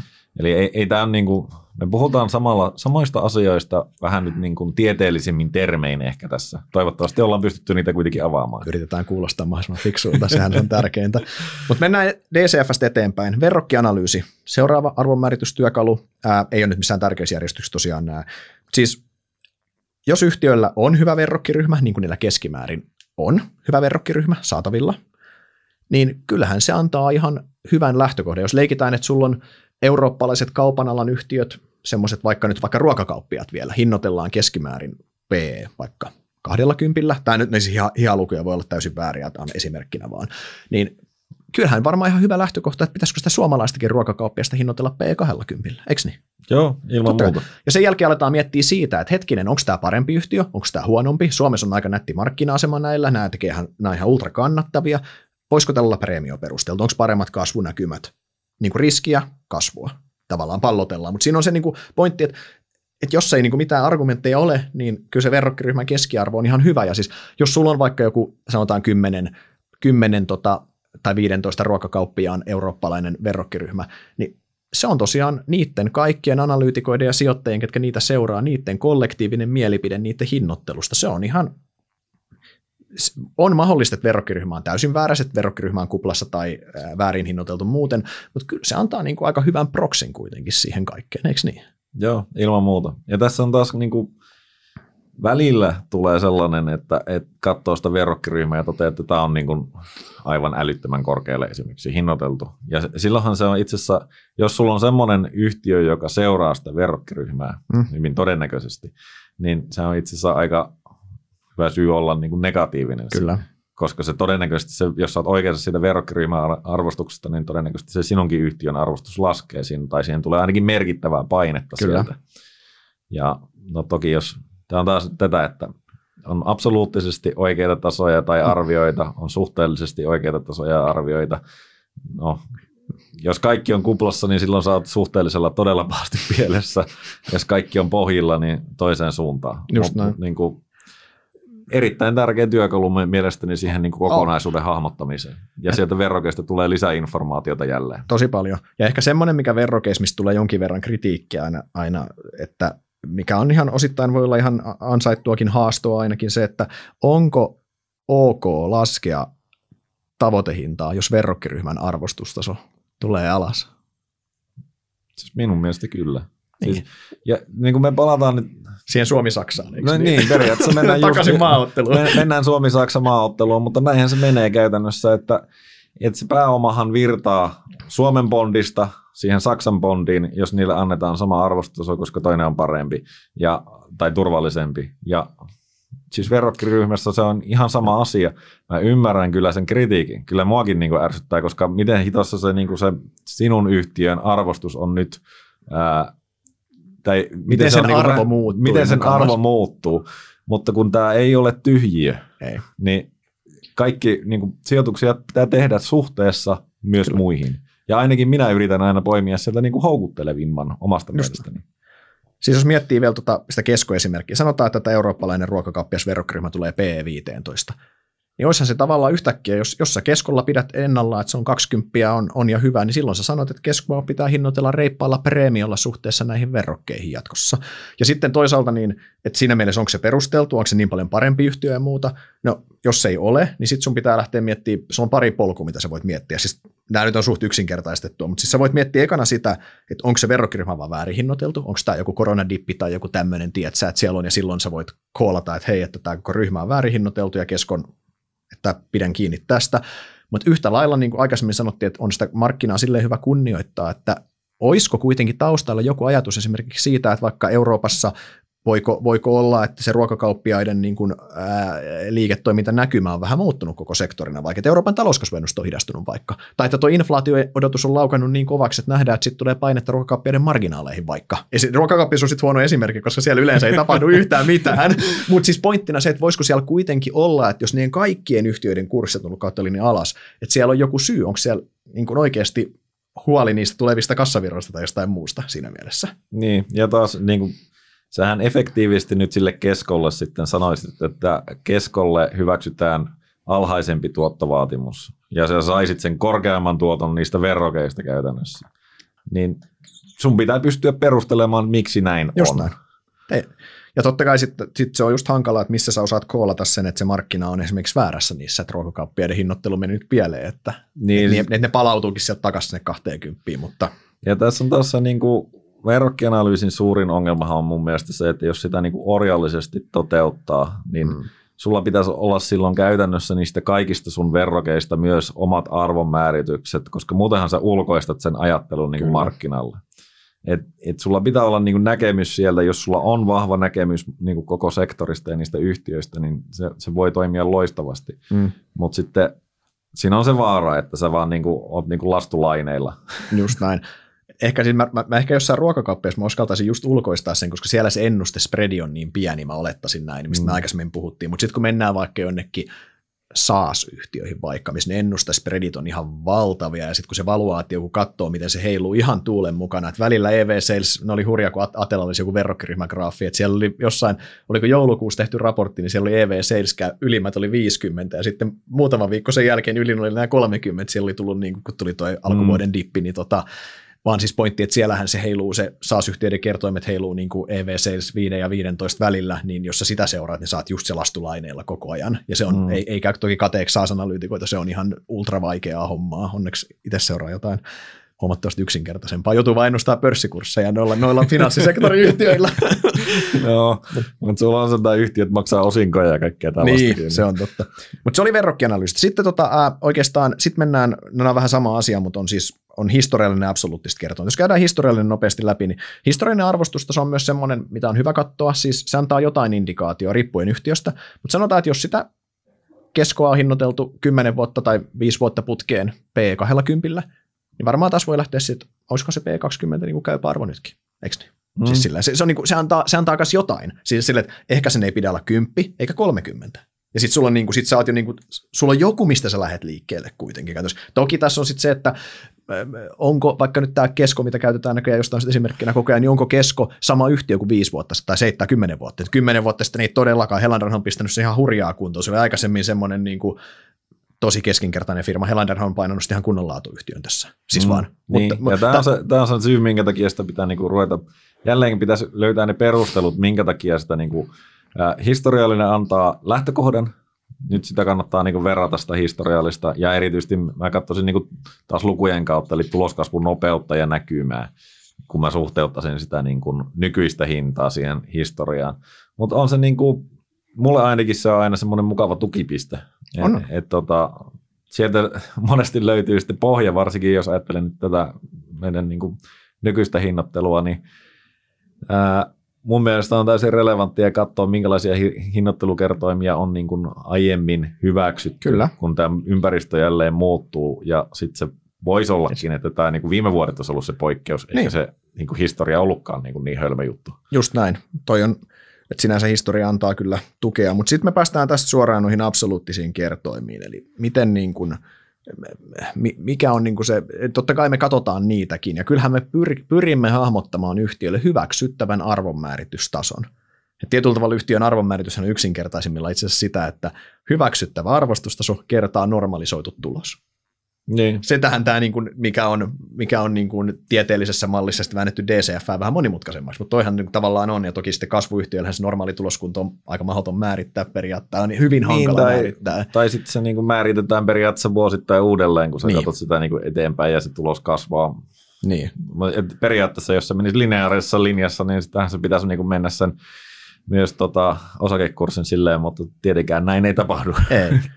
Mutta absoluuttiset kertomat, näinhän se menee. Tätähän me katsotaan ja me yritetään määrittää joku hyväksyttävä haarukka. Se on yleensä myös, vaikka sekään ei ole, se on kuitenkin, vaikka se, sekin toki elää, mutta sen olisi hyvä olla suhteellisen staattinen, niin sä saat jotain kiintopistettä siihen. Mutta siinäkin pitää olla tarkkaan, että et sä ajaa itseäsi niin kuin liian tiiviksi. Miksi säkin oot Urho miksi Talenomissa ja muissa printan vaikka Talenomissa, mikä on hyväksyttävä arvostus, mutta onhan se onhan se myös liikkuva maali, koska tuommoisessa kasvuyhtiössä, niin sehän on osittain PEG-kertoimen takana taas, että jos se niin. kasvaa riittävän kovaa, niin se hyväksyttävä varoista sulla hurjankin kova, jos tuloskasvu vähänkin hidastuu, niin sehän räpsähtää alas sieltä. Joo, ja toi on, toi on niin kuin niitä tuskasia, tuskasia keissejä esimerkiksi. Siinä mielessä, että se oli pitkään siinä niin kuin samassa rungossa, mikä se niin kuin rullasi vaan eteenpäin, ja sitten – mikä nyt esimerkiksi Helsingin pörssiyhtiöille, kun ne kasvaa tiettyyn koko luokkaan, niin sinne tuleekin vähän erilaisia sijoittajia ja sitten kansainvälisesti ruvetaan katsomaan sitä yhtäkkiä hyväksytäänkin kansainväliset kertoimet ja sitten ollaan taas niin kuin uudessa frameworkissa ja sekin ei ole niin kuin helppo välttämättä sitä niin kuin perustella, mutta tosi, toki toi Pekki on siinä mielessä tosi mukava varsinkin, kun sen ajattelee sen pitkän aikavälin kasvun kannalta, mm. että se on suhteellisen stabiili yleensä ja siitä saa aika hyvin kiinni sen, että niin kuin omalla tavallaan, minkälaisen riskin sinä otat siitä tuloskasvusta, Et, tai minkälainen se palkki on siitä todennäköisesti. Just näin. Ja sehän, se hyväksyttävä pekkihän menee osittain, sehän nousee, jos ei eksponentaalisesti, ainakin lineaarisesti totta kai, koska jos se compoundaa sitä kasvua, niin kuin silloin, siis silleen, että jos yhtiö tekee, kasvaa 30 pinnaa ja on P30, se on P1, ja sitten jos kasvaa, kasvaa niin kuin P10, kasvaa 10, niin se Pegon sitten niin yksi, niin se, mm. se ensimmäinen on suhteellisen paljon arvokkaampi. Joo, se on tietenkin, ja, ja, ja sit erityisesti jos ajattelee sitä niin pidemmällä aikavälillä, niin totta kai se niin kuin joka vuosi, kun sä mm. saat sen ilman, että mitään kertoimia, niin sulla on seuraavalle vuodelle taas älyttömän hyvä tuotto-odotus. Just näin. Mutta kyllähän siis tuo absoluuttiset kertoimet, kyllähän ne siis kertoo tosi paljon. Esimerkiksi semmoinen asia, mikä meillä on kokonaan unohdettu, on niinkin yksinkertainen se kuin osinko. Jos sulla on firma, mikä jakaa turvallista, let's say, viiden pinnan osinkotuottoa, niin jos se osakkeen tuottovaatimus on jotain vajaan 10 prosentin korvilla, niin se osinkohan tekee puolet siitä jo periaatteessa. Mm. Eli sitten tavallaan, jos kertoimet on niin kuin jollain järkevällä tasolla ja se tekee jotain inhimillistä tuloskasvua, niin siinähän se niin kuin riittää tavallaan. Ja osingonhan se näet absoluuttisten kertoimien kautta, totta kai siis silleen. Kyllä, ja, ja sitten lisäksi niin onhan nämä kassavirtapohjaiset kertoimet myös, mistä niin kuin tosi vähän me itse asiassa puhutaan noin yleisesti raporteissa, mutta ne on kuitenkin myös tosi oleellisia, että vapaan kassavirran kertoimia ja muuta, mm. mitä, missä sitten mennään niin kuin vielä selkeämmin sinne DCF-maailmaan omalla Kyllä. tavallaan, mutta ihan täysin valideja mielestäni. Joo, joo, ehdottomasti. Mulla on hyvä, kun mun sektorilla se kassavirtakonversio on sata pinnaa. Pank- pankkirit osaa kyllä pitää huolen siitä, niin tota, tarvitsisi sitä miettiä. Mutta joo, miksi noholla, noholla saa paljon enemmän katsoakin sitä mm. sit normitilanteessa. Mutta totta kai niin absoluuttiset kertoimet on, on mukana työkalupakissa, niin kuin sanoin, niin ne on kyllä ihan siinä, siis se on itse asiassa, itse asiassa se on kyllä ihan hiina ja hiina vaihto, siis mäkin mun vastauksen DCFstä absoluuttisia, jos pitäisi sillä yhdellä kertoimella itse, tai yhdellä, yhdellä menetelmällä pelata. Mut, Py, pysyy ihmeessä siellä DCFssä, hyvä, että joku meillä on tieteellistä työtä tekemään. Mutta nämä on tosiaan, nämä on niin kuin hyvin, totta kai arvomääritysmenetelmiä on myös muita, mutta nämä nyt on ne niin kuin ke- keskeisimmät. Ja tässä on nyt ollut tarkoitus vähän avata sitä niiden herkkyyksiä ja miten ne elää, ja ehkä, ehkä me ennen kaikkea ollaan pyritty tuomaan sitä myöskään, että näistä hyvin harva on staattinen. Sun on niin kuin se, että sä sanot, että tämän yhtiön käypä P on 15 tasan tästä ikuisuuteen staattisesti, niin se on monella tapaa aika se on aika naivia jopa monella tapaa itse asiassa, niin. koska silloin sä tavallaan oletat, että koko maailma pysyy muuttumattomana. Se ekanakin sen yhtiön riskitaso ei muutu, sen tuloskasvunäkymä ei muutu. Nämä molemmat kuitenkin määrittelee sitä. Samaan aikaan sä oletat... Tuottovaatimus niin kuin, ei muutu. Joo, verrokkiryhmän, verrokkiryhmän arvostus, mikä taas osittain nivoo näitä asioita yhteen, ei, ei muutu. Niin, niin. Se. Ehkä tässä pitäisi vähän niin kuin vetää yhteen sille, että tässä on aika pirusti näitä liikkuvia osia ja sijoittaminen ei ole helppoa. Ei. tota, ei, ei. Eikä tämä analyysihommakaan ole helppoa, vaikka niin kuin välillä ei. saattaa siltä näyttää. Ei, ja siis arvonmäärityksen tekeminen, just niin kuin sanoin silloin, että ennusteriskit kasvaa, että arvonmäärityksen tekeminen tässä näin, niin tämä niin kuin on jo ihan levällään tämä pakka. Jos se ennusteet on oikealla pallokentällä, ja nyt se hajonta on, niin kuin alkaa muistuttaa niin kuin haulikon laukausta jo kuitenkin isossa kuvassa. Siis sille riippuen yhtiöstä. Jossain yhtiössä se se arvonmääritys, mietitään kuinka tarkkaa se arvonmäärityksen tekeminen on, niin kyllä mä väitän, että jossain keskossa se on suht tarkkaa. Se isoin kysymys on siinä just se sopiva diskonttakorko sitten, se voi olla varsinkin kun sitä on venytetty alas. Mutta keskossa se pallokenttä on huomattavasti helpompi jossain kuuteessa, niin ihan äärimmäisen vaikeaa. Niin omalla tavallaan se voisi varmaan miettiä sen alan dynamiikkaa, että mitä nopeammin siellä tapahtuu asioita ja muutoksia, niin sitä vaikeampaa sitä tulevaisuutta ennustaa. Just näin ruokaa tarvitaan kymmenen vuoden päästäkin. Just näin, saa nähdä vaan, tuleeko se, tota, miten, miten se meille toimitetaan silloin, mutta ja myykö se meille kauppias, mutta ei vaan Kesko, Kesko on kyllä, se on kyllä, tuossa Kesko on ollut siinä huono esimerkki, koska Kesko on tavallaan ihan epäreilun hyvässä, hyvässä asemassa näissä monessa, kun se on niin ennustettava. Mutta jes, sitten mennään, tota, kun me ollaan sitä arvonmääritystä saatu pyöriteltyä, niin mennään tavoitehinta ennen suositusta. Tota, kerrohan ensin, mikä sun mielestä tavoitehinta niin on? Hinta on analyytikon paras arvaus siitä, mikä se kurssi voisi olla 12 kuukauden päästä. Just Ehkä se niin kuin, ja mä en tässä niin kuin, mä aina vähän sen miettisin sitä markkinatilannetta. Jos on tosi epävarma markkinatilanne, niin kannattaako ehkä edes yrittää sitä niin kuin 12 kuukauteen omassa ajattelumaailmassaan vai ajatteleeko sitä niin lyhyemmällä aikavälillä jossain sitten taas, missä on niin kuin stabiilimpi tilanne, niin voi miettiä pidemmällä aikavälilläkin ja jos on niin kuin luottamusta ja näkyvyyttä. Mutta mut siis lähtökohtaisesti se on se 12 kuukautta, mutta mä en, niin kuin, mä en fiksaantuisi siihen, niin kuin jotkut tekee sitä, mm. että et, et se on niin kuin 12 kuukautta, koska jos katsoo meidän tavoitehintahistoriaa esimerkiksi, tähän niin kuin fiksataan joka kvartteri ainakin, Kyllä. kun tulee tulos. Niin ei, ei siihen niin kuin, se on, se on mun mielestä hölmöä, että sitten huudellaan, että mikä tässä nyt on taas muuttunut, kun niin kuin tavoitehinta liikkuu jonnekin suuntaan. Mm. Siis, Aikakin paitaveen muuttuu Aika välillä. muuttuu, siis ennusteet muuttuu oli näin, mutta siis kyllähän, ja siis myös niin kuin tärkein niin kuin yksi viesti, mikä haluttaisiin varmasti tässä saada tarkoitus saada läpi, mikä kohta tulee varmasti vielä sel- selkeämmin, kun päästään suosituksiin, mutta siis se, että kyllähän niin kuin suositus on tärkeämpi kuin tavoitehinta. Niin kuin sanoit, tavoitehinta on paras arvaus, missä se kurssi voisi olla vuoden päästä, mutta kyllähän pointti on, että se suositus on se, mikä kertoo sen sun luottamuksen siihen keissiin käytännössä. Käydään kohta tarkemmin vielä, suositus on huomattavasti tärkeämpi asia kuin se tavoitehinta kuitenkin. Joo, ja, ja siis meillä mä ehkä niin kuin yleisestikin ajatusmaailmallisesti haluaisin, että siihen laittaisi jokainen niin semmoisen hinnoittelun välin siihen tavoitehinnan ympärille, ja, ja niin kuin omalla tavallaan ottaa siihen merkittävän riskimarginaaliin. Joissain keisseissä, missä se niin kuin riski on tosi suuri, meillä on siellä niin kuin riskikategoria myös siinä suosituksen yhteydessä, niin laittaa siihen tavoitehinnan ympärille niin kuin myös tosi ison niin kuin haarukan, ja sitten toisaalta mm. niissä, missä on pieni riski, niin olisi niin kuin pienempi haarukka, mutta mm. aina se olisi, niin kuin, ettei jumitu siihen niin kuin mm. lukuun, joka siellä on jonkun desimaalin tarkkuudella. Just tämän.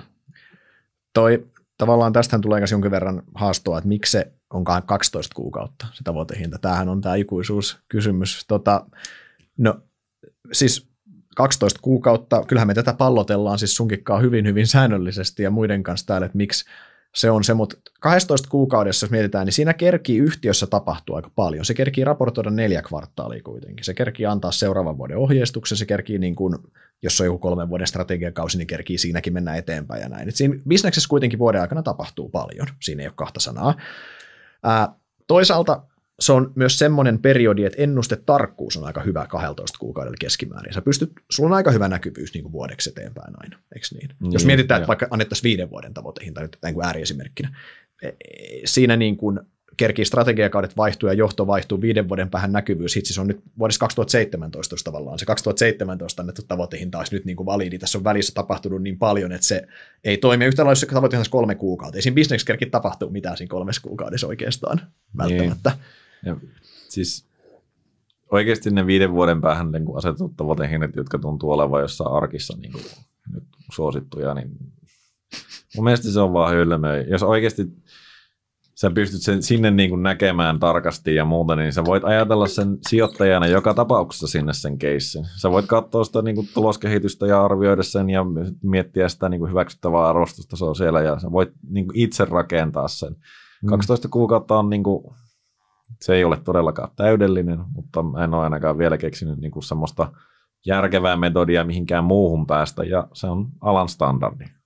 Niin, ja siis, eikä siis jos, jos löytyisi parempi, niin mä olisin niin kuin valmis poikkeamaan niin kuin alan standardit saman tien, mutta kyllähän kun ei ole niin kuin vaan joskus mietitty, pitäisikö se olla 18 tai 24 kuukautta tai joku muu, jos sitten ottaisiin aikaikkunan niin kuin kokonaan pois, mun mielestä se on tosi harhaanjohtavaa taas, jos se ei olisi aikaikkunaa ollenkaan. Tavallaan sitten se olisi semmoinen niin kuin tosi liikkuva maali sen jälkeen. Se olisi sijoittajille mun aika, että millä aikataululla sun pitää kuitenkin joku aikataulu antaa, millä sä odotat sen, sen niin. sinne pallokentälle menevän käytännössä. Niin ja ollaan mekin puhuttu siitä, että olisi niin kuin keskipitkän aikavälin tavoite niin kuin siis tyyliin 3-5 vuotta sitten niin kuin se saisi semmoisen pidemmän siihen lisäksi, mutta sitten se olisi pirun sekaavaa. Sitten se ja voin kuvitella sen niin kuin, hintaa siinä. Niin sit joo, ja sitten sä veivaat niitä niin kuin mahdollisesti sitä toista alas sieltä niin kuin tosi rajusti, joo, ja, ja sitten sitä taas... Niin kuin... Toinen pysyy paikallaan, niin ei se, se, on, se on tosi vaikeaa.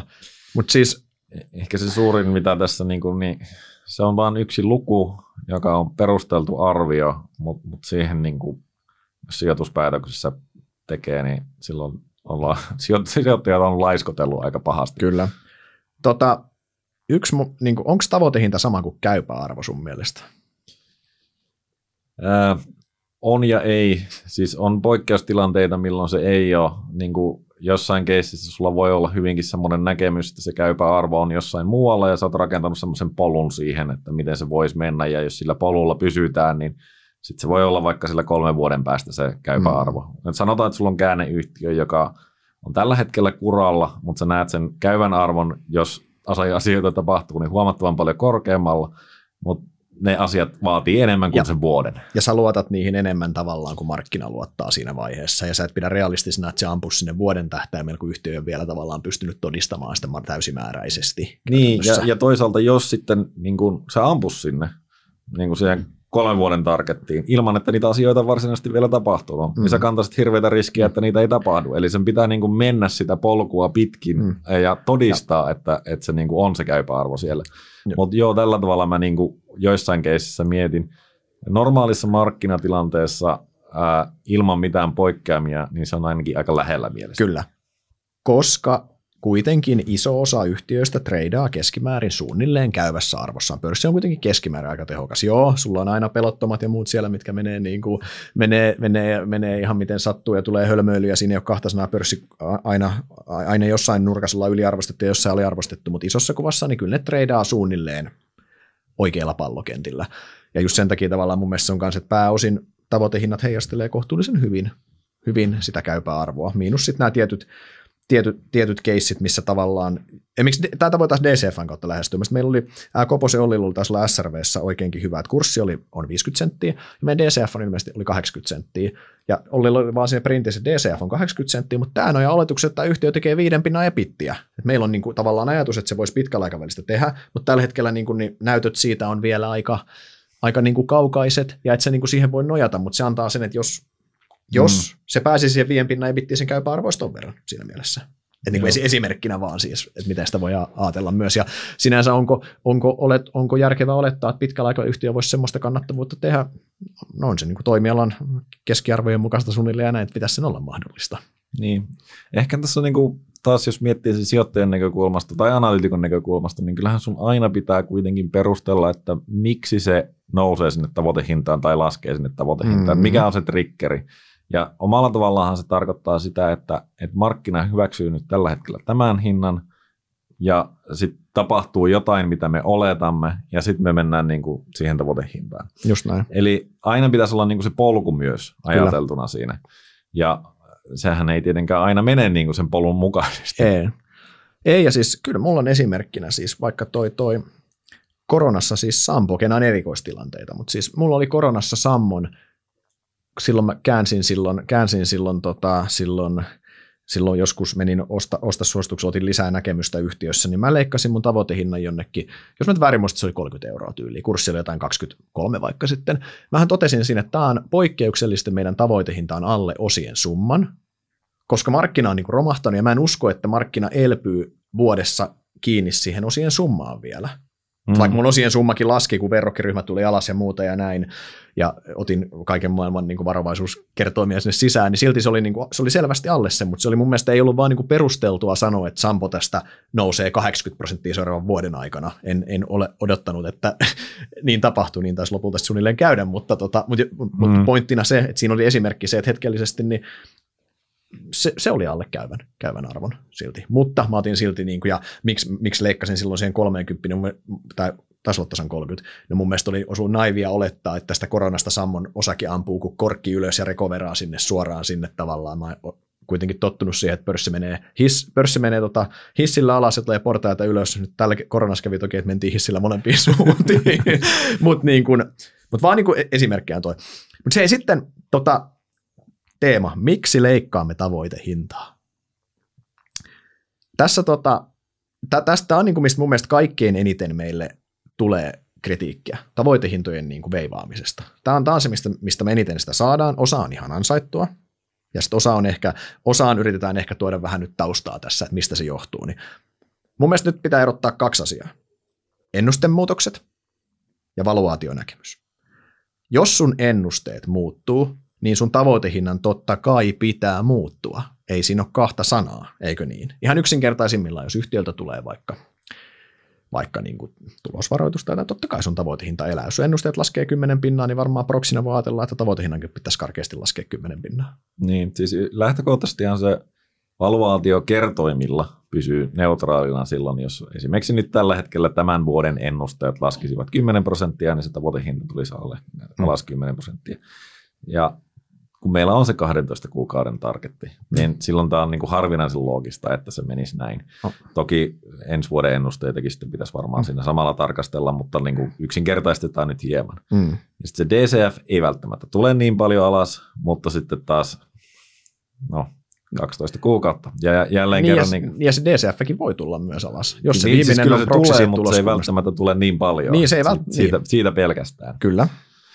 Mutta tota, ja onko kyseessä ohimenevä asia?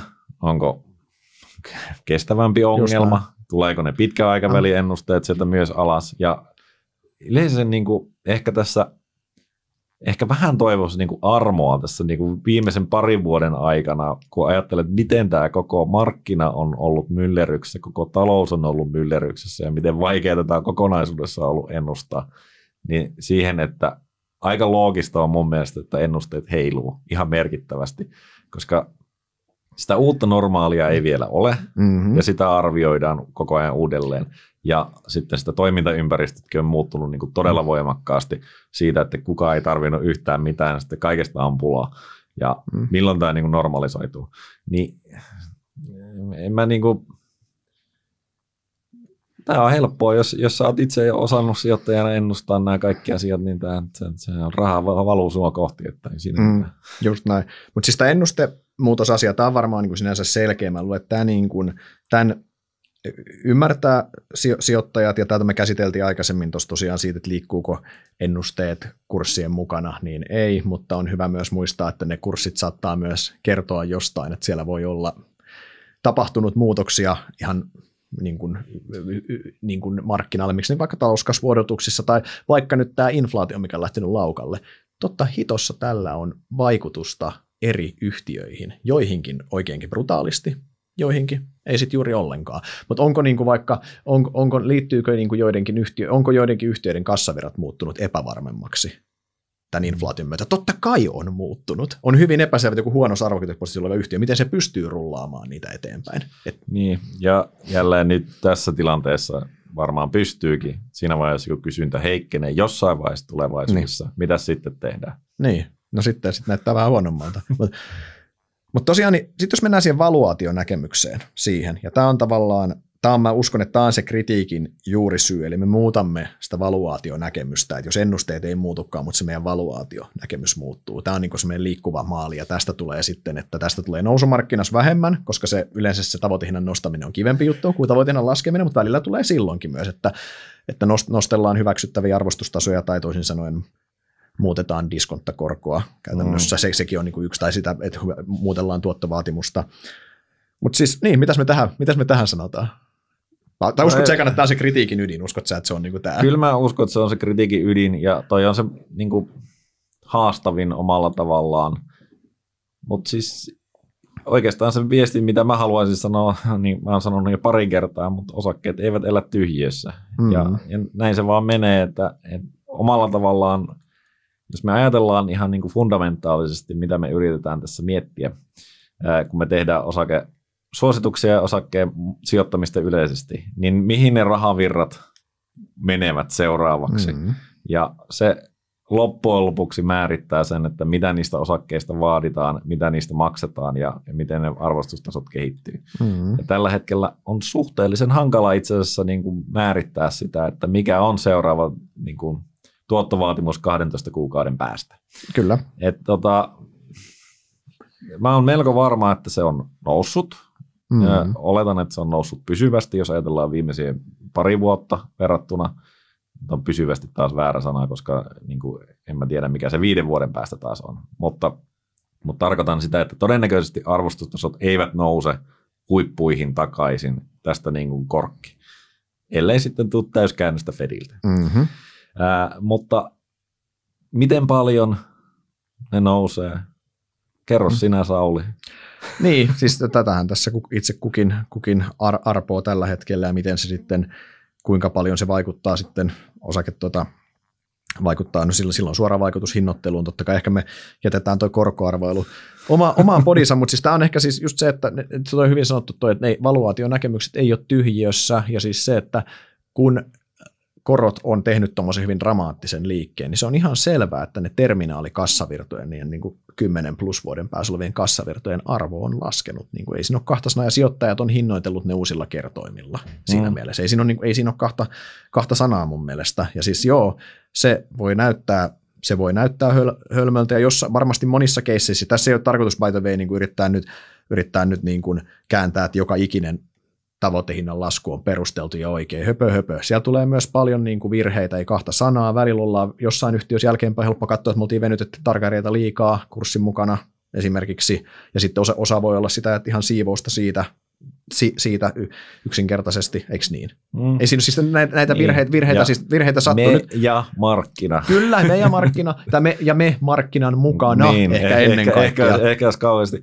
Siis niin. äh, niin kuin, mä Mä muistan, tai siis ainakin niin kuin omissa keisseissä, niin kyllä mä niin kuin olen viime vuoden varmaan huudellut aika paljon sitä, että nämä on todella korkeat nämä arvostut, että nämä on tosi haastavat ja optimo. Mm. Niin kuin sekä odotukset että arvostukset on korkealla ja siinä on vipuvaikutus, jos se tulee. Ja tämä on nyt tarkoitus vaan siitä, että ei ole ollut täysin unessa Kinnunen siinä, että, että tämä nyt on niin kuin uusi kestävä taso, mutta sitten se, että onko pystytty ennakoimaan, niin siinä on niin kuin selvästi tehty virheitä. Ja siitä niin kuin kritiikkiä pitää ehdottomasti kantaa. Joo, joo. Ja se on perusteltua. Mutta sitten se, että kun ehkä nyt niin kuin jotkut puhuu jälkeenpäin, että tämä oli niin kuin tosi helposti nähtävissä ja kaikki mahdollinen, ja tästä puhuttiin jo tuolla. Mm-hmm. Okei, okay. mehän nähtiin korkojen nousua jo silloin, niin kuin, onko se nyt vuosi takaperin suunnilleen, oli ensimmäistä kertaa, kun nämä dippasi niin sanotusti, ja silloin puhuttiin, että nyt tämä korkosykli kääntyy, No ei kääntynyt vielä varsinaisesti, no nyt se on sitten tullut täältä uudelleen. Pointti lähinnä se, että ei näitä ole niin kuin helppo ennustaa ei. etukäteen. Jälkeenpäin ei. on tosi helppoa aina sanoa. Ei.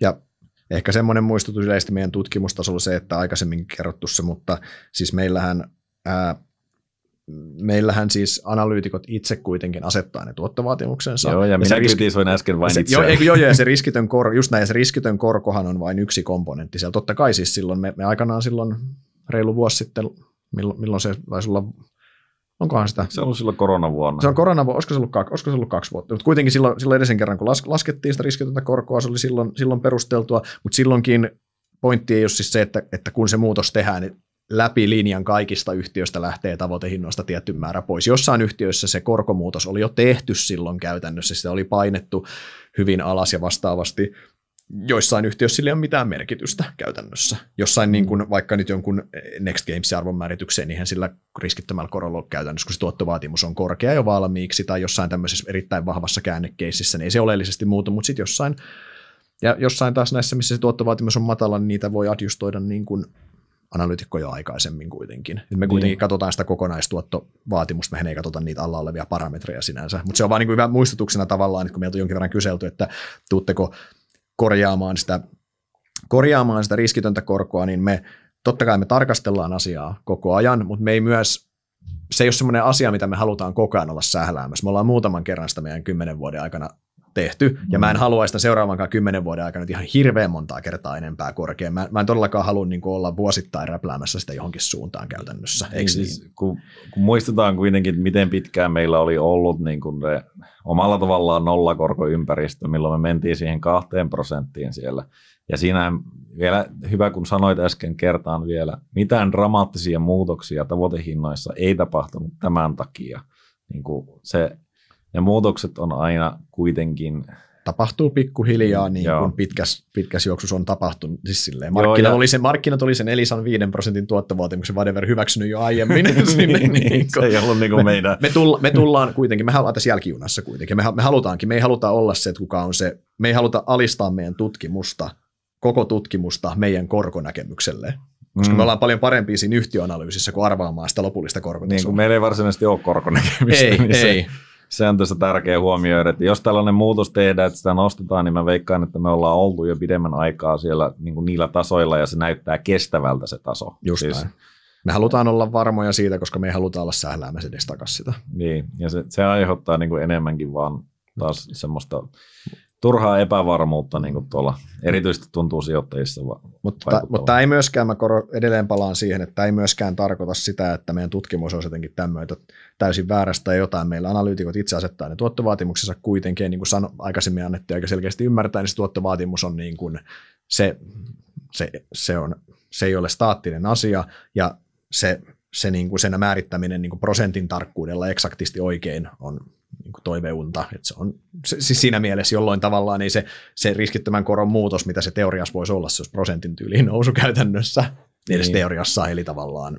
Me ei nyt ei tehdä kuitenkaan niin orjallista tästä, että meidän DCF olisi meidän tavoitehinta ei. tai muuta vastaavaa. Että siinä on niin kuin monia tekijöitä, jotka siihen vaikuttaa. Ja sitten ollaan joko oikeassa tai väärässä, mutta tämä asia siihen ei vaikuta. Ei niin. Sitten tota, seuraako tavoitehinnat kursseja? Kyllä, niillä on tapana seurata. Aika paljonkin. Kuten sanottu, niin markkina on yleensä aika fiksu.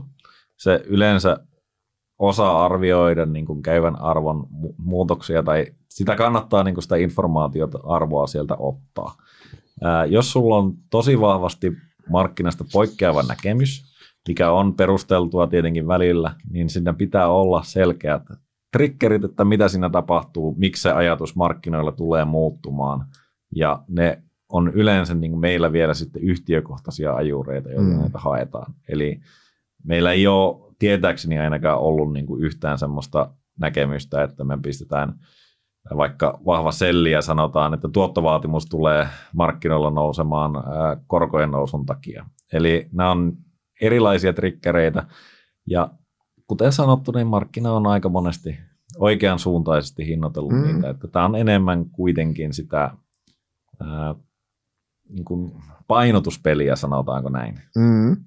Niin ja mun mielestä on siis ihan selvää, että kyllähän siis sitä tapahtuu siis kurssit, siis kyllä on, tapahtuu paljon, olisi naivia väittää, että sanoisit, kurssi, kurssit että tavoitehinnat ei ikinä, ikinä seuraa kursseja. Sitten oli toi foorumilla tämä, tämä yhä Musa Soi, heitti ihan hauska ehdotus, että analytikat pitäisi ottaa osakekurssit veke, ja niin kuin mm. tämä sun tyhjy esimerkki. Niin siis jos olisi niin kuin mahdollista jotenkin toteuttaa, jos jollain on semmoinen innovaatio, millä sen pystyy toteuttamaan, niin kertokaa, koska mä oon kyllä kiinnostunut siitä, koska mä ainakin uskon, että mun oma analyysin laatu itse asiassa paranisi sillä, koska se kurssi aiheuttaa sulle tiettyjä häiriöitä, että se paljastettaisiin vasta niin kuin aina seuraavana päivänä sulle käytännössä.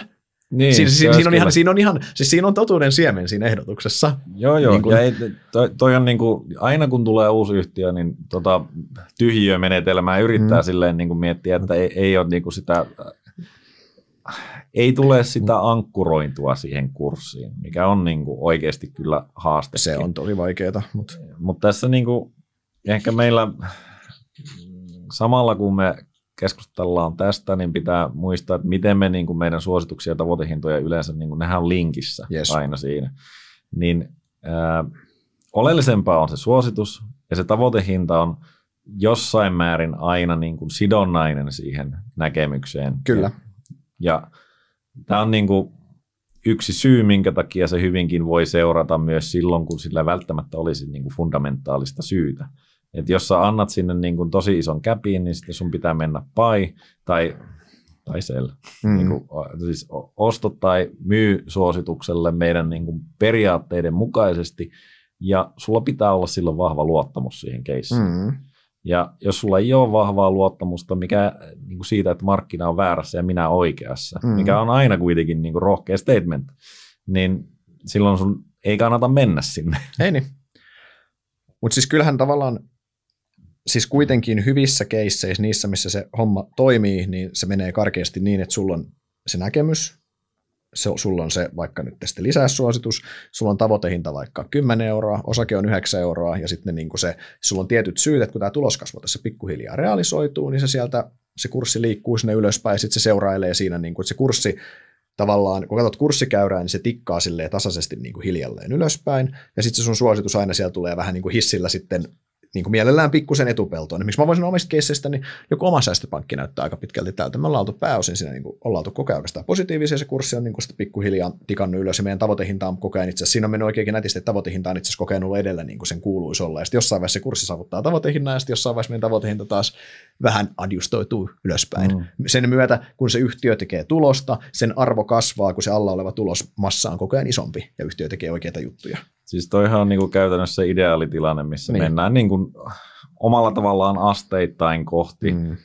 oikeaa ja se käypä arvo kehittyy siinä niin kuin oikeaan suuntaan. Ja silloinhan se pitääkin mennä just noin. Kyllä. Ja kun sä oot siinä etupellossa, niin sä oot oikeassa. Kyllä.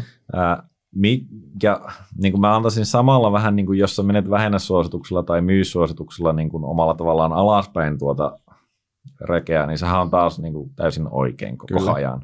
Et, et siihen tässä omalla tavallaan pyritään – saisi ehkä isommat otsikot, jos sulla olisi joku 50 pinnan downside ja sä huutaisit, että maailma loppuu. Mutta todennäköisesti se menee kuitenkin asteittain, kun se ymmärrys kasvaa, että sä joo, joo. olet ollut oikeassa siinä ja kurssi seuraa sitä tavoitehintaa. Milloin taas tulla, pitääkin antaa runtua on se, että ollaan väärässä, ollaan vaikka vähennäsuosituksella, koko ajan kurssi menee ylös ja perässä reivaat sitä. Mm. Et, et, niin kuin, silloinhan sä oot ollut väärässä. Totta mm. kai silloinkin kannattaa katsoa sitä isoa kuvaa ehkä jossain vaiheessa. Se voi olla, että se markkina menee yli ja sitten taas näyttää mm. vähemmän, vähän fiksummalta, mutta tietenkin se, että silloin kääntyy sillä huipulla siihen niin posiksi, niin silloin se on niin kuin mennyt täysin pieleen. Mm. Ja tossakin on aina, aina sitten se kaksi puolta, mitkä mun mielestä tavallaan silloin jonkin verran, no vääräs oleminen on olemista, sitä se ei mu, niin sanotusti muussa muutu, vaikka voissa paistaisi, mutta jos tuleeko se sun ennuste, tuleeko se sun näkemysvirhe ennusteista vai sieltä arvonmäärityksen puolelta. Eli tietyllä tavalla niin kun jos sun ennusteet pysyy ennallaan, mutta markkina hyväksyy yhtiölle kaksinkertaiset kertoimet, niin sehän on, jos oot silti ollut väärässä siinä, kun se kurssi on tuplannut, mutta se on jossain määrin mun mielestä kuitenkin se on tavallaan eri asia kuin se, että ennust, kertoimet on ennalla ja ennusteet on tuplaantunut, jolloin sä oot vaan ennustanut ihan päin hoota käytännössä. Mm. Et se, että se markkina on tuplannut sen valuaation, no sitten tavallaan voi sanoa, että jury is out there katsomassa, että oliko se lopulta oikein. Niin kuin nyt jossain koneessa nyt vaikka meillä tapahtui, siis silleen, joo, me, me, me oltiin ihan liian aikaisin vähennä, tai ei ole mikään, että mä yritän sugarcoattaa, että me oltaisiin täysin oikein, se ei kyllä, tai siis selvyyden vuoksi kone kääntyy mun papereissa meillä negatiivisesti, mutta pointti oli se, että me mentiin joskus vaikka 45 euroa ehkä jossain siellä niin kuin negatiiviseksi. Sitten se kurssi rallatteli sieltä sinne jonnekin 70, ehkä kolmeen. Kävi tosi tosi korkealle. Me oltiin siinä niin ihan sellis, että tämä on ihan, nyt tämä on niin kuin ihan, meidän mielestä se oli kuplahintainen. Ja nythän se on palautunut sinne jonnekin ehkä viiteen viiteen työlukuna. Mm. Siis että pointtina, pointtina tuossa myös se, että, että, niin kuin, että tavallaan, tavalla, ja siinä mielessä, että, että, että meidän ennusteet on ollut suunnilleen karkeasti oikeassa käsittääkseni koko ajan kuitenkin siinä. Mm. Että se oli vaan se valuaation muutos. Mutta hei, mennään tuohon, me koko ajan valutaan tuohon suositusalueelle enemmän, koska niin kuin sanoit, nämä on sidoksissa toisiinsa. Näkemys mm. ja tavoitehinta, näitä on tosi vaikea erottaa, niin kuin huomaamme, ja koko ajan me puhutaan niistä molemmista. Niin tota, mikä se suositus on? Suositus. Niin, mikä on suositus? Mikä on suositus? Mikä kerroin niin äsken perus... niin tiiviisti, että mikä on tavoite. Pitäisikö, pitäisikö tässä olla niin filosofisesti jotenkin? niin, tämä joo, se, se, se, on ostaa lisää vähennä. niin, mikä tavallaan, niin mikä sen tavallaan kun tavoitehinnan, tavoitehinta oli analyytikon paras arvauskurssista 12 kuukauden päästä, niin mitä me, onko, niin, olisiko suositus, pitäisikö se muotoilla, että se on analyytikon, se on näkemys, huom näkemys, ei arvaus enää, ää, osakkeen tuottokehityksestä tietyllä periodilla periaatteessa.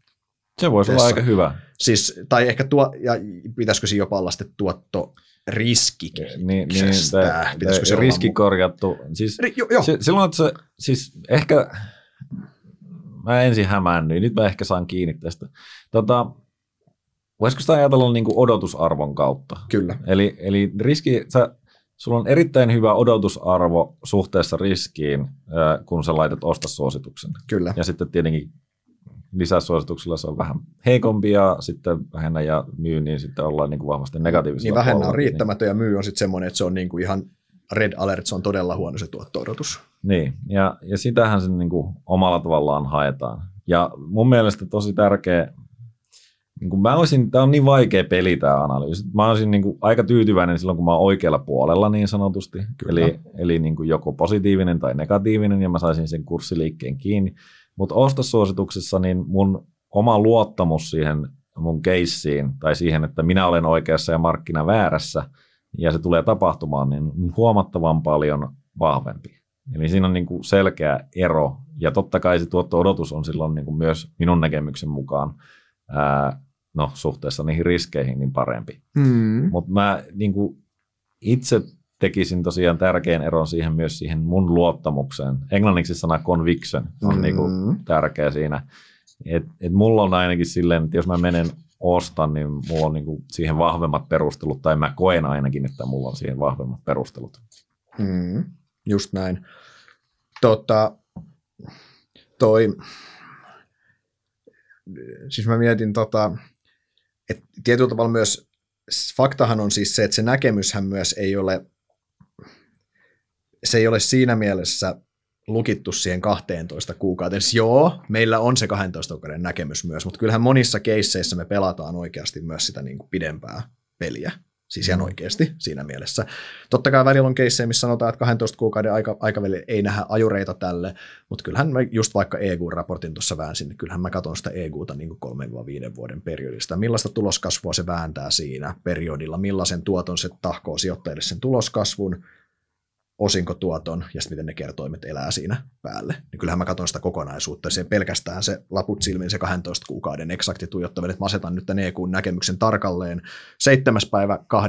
2023 mennessä, niin ei, siinähän ei ole niin mitään järkeä tietenkään. Niin, se ehtii siinä neljä kertaa vaihtua sitten. Tota. Just näin. Et, sitten jos mietitään, mikä se suosituksen tehtävä on, kyllähän suosituksen tehtävä on tuottaa ylituottoa sijoittajille. Mm-hmm. Se on mun aika hyvinkin yksinkertainen. Ehkä vielä niin kuin yli, riskikorjattua ylituottoa mä ehkä korostaisin korostaisin sitä, että jos niin kuin, että se on ehkä, ehkä tärkeä ja se just, että me, me, me emme katso sitä suhteellisesti muuhun pörssiin, vaan me katsomme niin kuin suhteessa siihen yhtiön omaan riskitasoon, mikä siinä sijoittaja on ottanut siinä, eikö niin?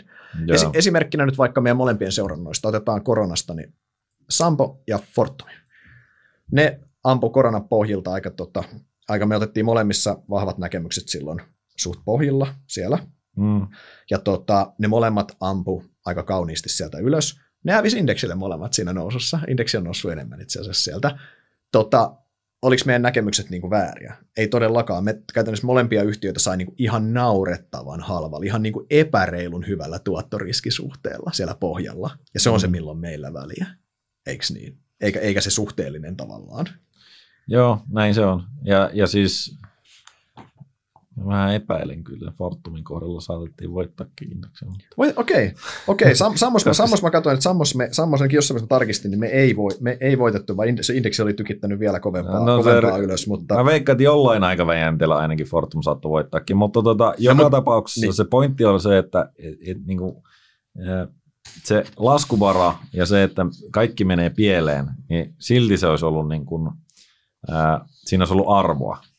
Ja se riski oli siinä niin kuin käytännössä olematon alaspäin. Ja sehän nyt on niin kuin kääntynyt aika lailla Fortumin kohdalla nyt, että kaikki on hyvin tällä hetkellä ja riskejä on siinä mielessä paljon, koska asiat voi mennä huonommin kuin odotetaan. Mutta toi oli nimenomaan toinen suunta siinä. Ja riskikorjattuna mun mielestä se ostasuositus oli niin kuin täysin oikea. Juu, juu. Ja, siis se... ja siinäkin muuten taas, kun mietin tämän, mä sain kritiikkiä siitä, kun mä laskin tavoitehintaa siinä – Fortumissa, vaikka mitä ei ollut tapahtunut, no itse asiassa aika paljon oli tapahtunut, kun oli kaikki sähköfutuurit oli jossain pohjissa ja sillä siinä ei niin kuin, äh, oli todella surkea se näkymä siis silloin, mutta kuitenkin tiesi, että jossain vaiheessa tämä normalisoituu ja se kyse vaan sitä aikajänteestä, että se kannattaa ostaa. Mm. Ää, ja en ajatellut sitä, että onko se 12 kuukautta niin kuin se käypään arvoon ei siinä nouse, just niin kuin aiemmin sanoit, mutta sitä kannattaa silloin ostaa kuitenkin, tai kannatti silloin ostaa. Just näin. Mutta se, mikä on varmaan tullut hyvin selväksi tässä jo podin aikana, olla useampaan kertaa mainittukin, siis että näkemyshän on tärkeämpi kuin se tavoitehinta lopulta. Se näkemys on se, mikä on niin kuin kaiken, se on se juttu kuitenkin. Siinä mielessä se tavoitehinta on, on sit sitä vaan tukeva elementti antamassa vähän maustetta, indikaatiota siitä, missä se voisi olla, mikä se suunta on, kuinka paljon sitä nousuvaraa voisi olla tai laskuvaraa yhtä lailla, eikö mm. niin? Kyllä. Ja se heijastelee sitä arvoa, mitä me nähdään yleensä. Ja tota, tosiaan arvo voi muuttua, kun olosuhteet muuttuvat ja näin tapahtuu. Mutta siis ehkä näin yleisesti niin on hyvä ajatella sitä niin kuin analyytikon näkökulmasta, niin mä oon tosiaan ihan tyytyväinen siihen, jos mä olen oikealla puolella – jos mä olen sitten vielä vahvalla näkemyksellä oikealla puolella, niin mä olen hyvin tyytyväinen. Mutta mä en ajattele sitä, että oliko mun tavoitehinta oikea. Se, se on niinku ekstra steppi, joka ei niinku mun mielestä ole kauhean relevantti.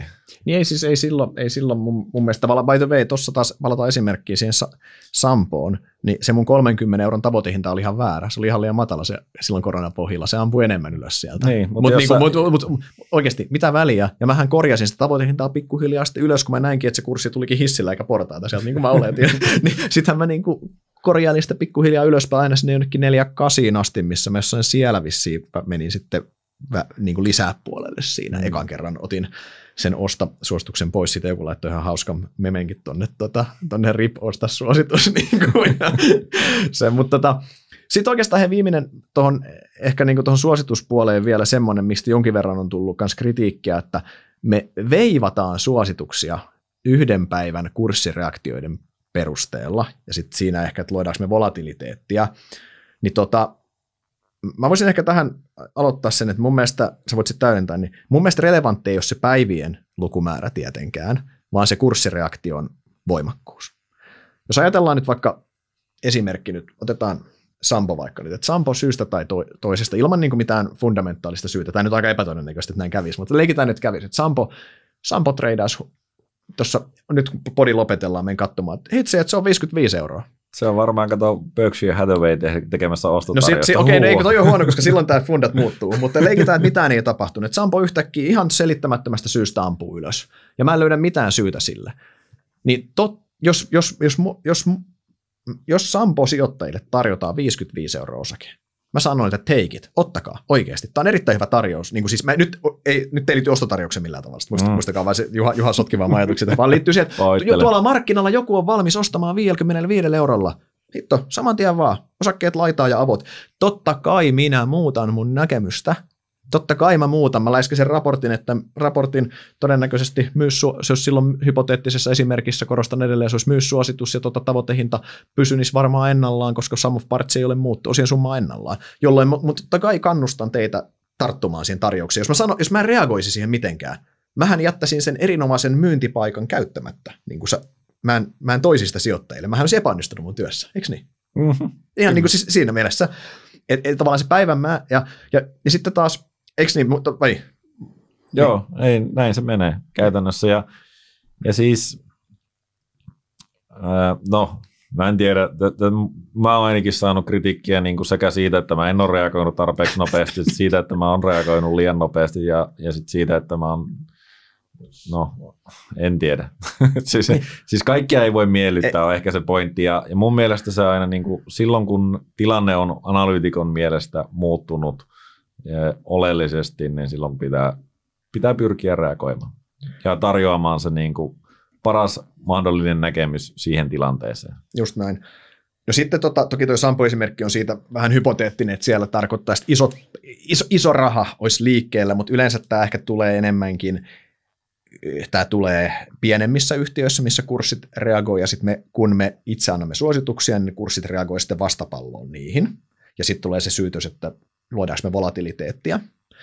Niin tota, mun mielestä tässäkin on se, että enhän, eihän me voida, jos markkinalla on hinta, joku on valmis maksamaan siitä osakkeesta, tässä Sammon esimerkissä 55 euroa nyt vaikka, niin eihän me voida lähteä ennakoimaan sitä, että nyt jos me käännetään meidän suositusta, se kurssi laskee ja sitten sitä 55 euroa ei enää ole tarjolla, eihän me voida tietää sitä, jolle me pelataan sen hinnan mukaan, mikä siellä on, on tarjolla. Totta kai siis siis totta kai se voit nyt vähän katsoa siis laitoja ja näin, että jos siellä on yhdellä osakkeella tehty se kauppa, niin ehkä sun ei tarvitse rynnätä nyt niin kuin Joo, sen takia joo, riuhtasemaan sitä. Kyllä terve järki pitää olla Tot, tietenkin totta mukana. kai, mutta fakta on myös se, että jos, jos niin kuin osaketta treidataan selvästi yli käyvän arvo ja me ei voida perustella sitä valuaatiota, niin kyllä me, meidän tehtävä on sanoa sijoittajille, että nyt on, niin kuin, nyt on hyvä, hyvä offeri tarjolla, kannattaa käydä hakemassa pois, pois kuleksimasta se. Hmm. Siis siinä mielessä.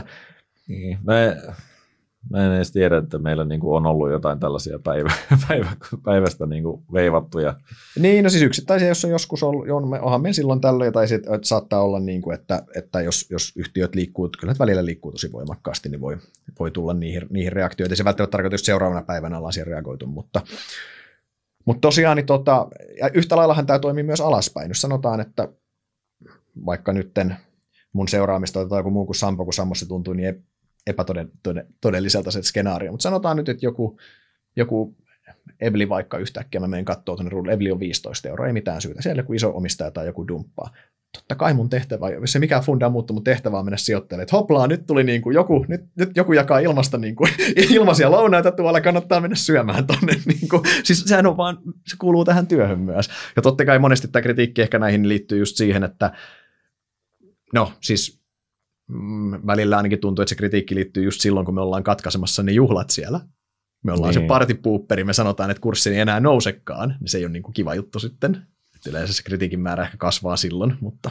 No, olen ollut havaitsevani tällaisen, että yleensä niin kuin kritiikkiä tulee silloin, kun antaa negatiivisia suosituksia ja mm. enemmänkin juhla-aihetta silloin, jos antaa positiivisia. Just näin. Mutta tosiaan ehkä tuohon yleisesti, siis Siis meidän tehtävä on palvella sijoittajia ja hakea niille niitä hyviä riskituottosuhteita ja myös luonnollisesti, jos markkinoilla tapahtuu asioita, niin meidän tehtävä on myös reagoida niihin. Ja jos siitä syntyy, syntyy tavallaan volatiliteettia sivutuotteena, niin totta kai se ei ole meidän tahtotila, mutta se on myös asia, mihin me ei voida vaikuttaa. Ei me silloin, että me pelättäisiin, että me luodaan, että volatiliteettia tulee, niin me ei neuvota sijoittajia hyödyntämään sitä hypoteettista ostopaikkaa tai myyntipaikkaa, niin silloinhan me ei tehtäisi meidän työtä. Niin, mm. jälleen terve järki mukaan lukien. Että Totta kai. Siis joo, joo, siis ei, joo, just näin. Ei, ei veivata päivittäin eri suuntiin, vaan, ei, vaan ei, tota, ei, ei. reagoidaan se, mahdollisiin tilanteisiin. Just, just näin. Se, on, se, on, se ei tietenkään ole tarkoitus. Hyvä täydennys. Hyvä. Tota, me aletaan, me ollaan saatu, tässä tuli aika pitkä niin kuin Aj- ajattelinkin, tota, onko sinulla jotain lisättävää tähän suositusteemaan vielä? Ei mulla kyllä ole. Mä alan Ta- olla jo väsynyt ta- vanha takki tyhjä, ta- takki tyhjä, takki tyhjä tota. mutta siis ehkä yhteenvetona niin muistutuksena tavallaan koko analyysiprosessista, eli se lähtee sitten liiketoiminta-analyysistä ennusteiden kautta arvonmääritykseen ja suositukseen, ja se riskiherkkyys kasvaa. Onko se riskiherkkyys oikein sana? Kai se on. Mutta se, se, epävarmuus, se epävarmuus kasvaa. kasvaa. Eli se liiketoiminta-analyysi on yleensä on, on, se harvoin missaat ihan totaalisesti siellä, mitä ennusteissa samanta, ja sitten kun mennään alaspäin, niin sitten siellä niin kuin en, en arvonmäärityksessä ja näkemyksissä, niin sitten parhaatkin on enää sen 60 pinnaa oikein, että se toisin sanoen on 40 pinnaa väärässä. Niin, ja ehkä tuossa niin kuin, nyt kun heräsin taas horroksesta, niin tulikin vielä lisää ajatuksia, mutta, mutta ehkä sijoittajien niin kuin, fokuksen pitäisi olla myös niin kuin, vähän käänteinen tähän niin kuin, aiemmin mainittuun, että nyt tuntuu, että se fokus on aivan liikaa siinä suosituksessa ja tavoitehinnassa ja sitten ei jaksetakaan katsoa sitä liiketoiminta-analyysiä tai niitä ennusteita analyysiä tai miettiä sitä, mikä on oma tuottovaatimus. Että niin kuin, se on äärimmäisen arvokasta se informaatio, mitä siellä on siinä raportissa. Se kertoo markkinoiden odotuksista, kertoo analyytikon odotuksista mm. ja sä voit itse suhteuttaa siihen Kyllä. pienellä vaivalla sitä, että mikä sun oma ajatuksesi tästä on. Ja sillä tavalla sitä tutkimuksesta saa oikeasti eniten hyötyä, Kyllä. ei sillä, että seuraa vaan pelkästään korkeinta tavoitehintaa tai aggressiivisinta suositusta. Mm, just näin. Siis vaikka suositusten tehtävä onkin tuottaa ylituottoa, pitkässä juoksussa siinä ei ole kahta, kahta sanaa, siinä kun riskikorjattuna, riskikorjattua hyvää tuottoa, niin kyllähän siis pelkästään niitä katto, katsomalla, niin sä jätät aika paljon pöydälle, että kyllähän sun tavallaan analyysi on, se analyysi on parhaimmillaan erinomainen niin kuin työkalu osana sitä sun omaa sijoitusprosessia. Tota, mutta sitten ehkä vielä siis tosiaan tuohon, vielä ton, tohon, niin siis sitten kun mennään tuonne arvonmääritysmaailmaan, niin ehkä se on ollut, mitä me haluttu tuoda esiin, että se on ihan äärimmäisen siis siinä mielessä vaikea, että se ei ole eksaktia tiedettä, siellä on loputtomasti muuttujia, se markkina elää koko ajan, ei ole olemassa yhtä staattista oikeaa graalinmaljaa hyväksyttävää arvostusta. Teillä sijoittajina voi olla. Warren Buffett on aikansa, että on 9 prosentin tuottovaatimus. Hän pelaa sillä, pistä. Mm. Riippumatta siitä, mitä muusiksi hän ei vissi löydä mitään ostettavaa, kun ei ole tarjolla siihen hintaan. Mutta siis vaan pointti, että, että teillä voi itsellä olla, mutta tuolla markkinalla keskimääräinen tuottovaatimus ei ole staattinen kuitenkaan. Ja siksi tavallaan niin se yleensä näissä vaikka virheitä tästä, a, a, tässä hommassa tulee paljon, sitä me ei yritetä tässä luikkia karkuun sitä vastuuta, totta kai tulee, niistä kannetaan vastuu ihan selkä suorana, ei siinä mitään, mutta sitten samalla niin kuitenkin monesti näiden vähän oudoltakin näyttävien muutosten taustalla on yleensä ihan järkisyitä itse asiassa, kun vähän pinnalla raaputtaa enemmän itse asiassa. Kyllä. Sitä me ollaan myös haluttu tuoda tässä esiin. Joo, ei täällä pelkästään vaan niin heitetä kolikkoa ja päätellä näitä siitä. Ehkä tuossa vielä niin kuin yksi semmoinen asia tuli tuosta Buffettista mieleen, että et Varenillahan ei ole niin kuin ollut tarvetta tosiaan ostella kaikkea mahdollista koko aikaa tai aina, vaan ostaa silloin, kun on oikeasti niitä tilaisuuksia tarjolla valitettavasti analyytikoilla pitää olla näkemys aina. Et me ei voida vaan hävitä tästä niin kuin vuosiksi markkinalta olla kommentoimatta, vaan se kuitenkin pitää aina päivityksen yhteydessä antaa se arvio siitä, että minne tämä nyt mahdollisesti seuraavaksi menee. Sijoittajana teillä on niin kuin vapaus itse päättää tuottovaatimukset, tuotto-odotukset, mikä, millä kriteereillä sijoitat ja mihinkälaisiin kohteisiin sijoitat. Ja me pyritään tukemaan vaan tällä sijoitustutkimuksella sitä teidän työtä. Toi on erinomainen lopetus buffetti ja toinen. Me, me pistetään täältä, täältä linjat kiinni. Kiitoksia kaikille kuulijoille. Jatketaan aiheen tiimoilta keskustelua foorumilla. Kiitos.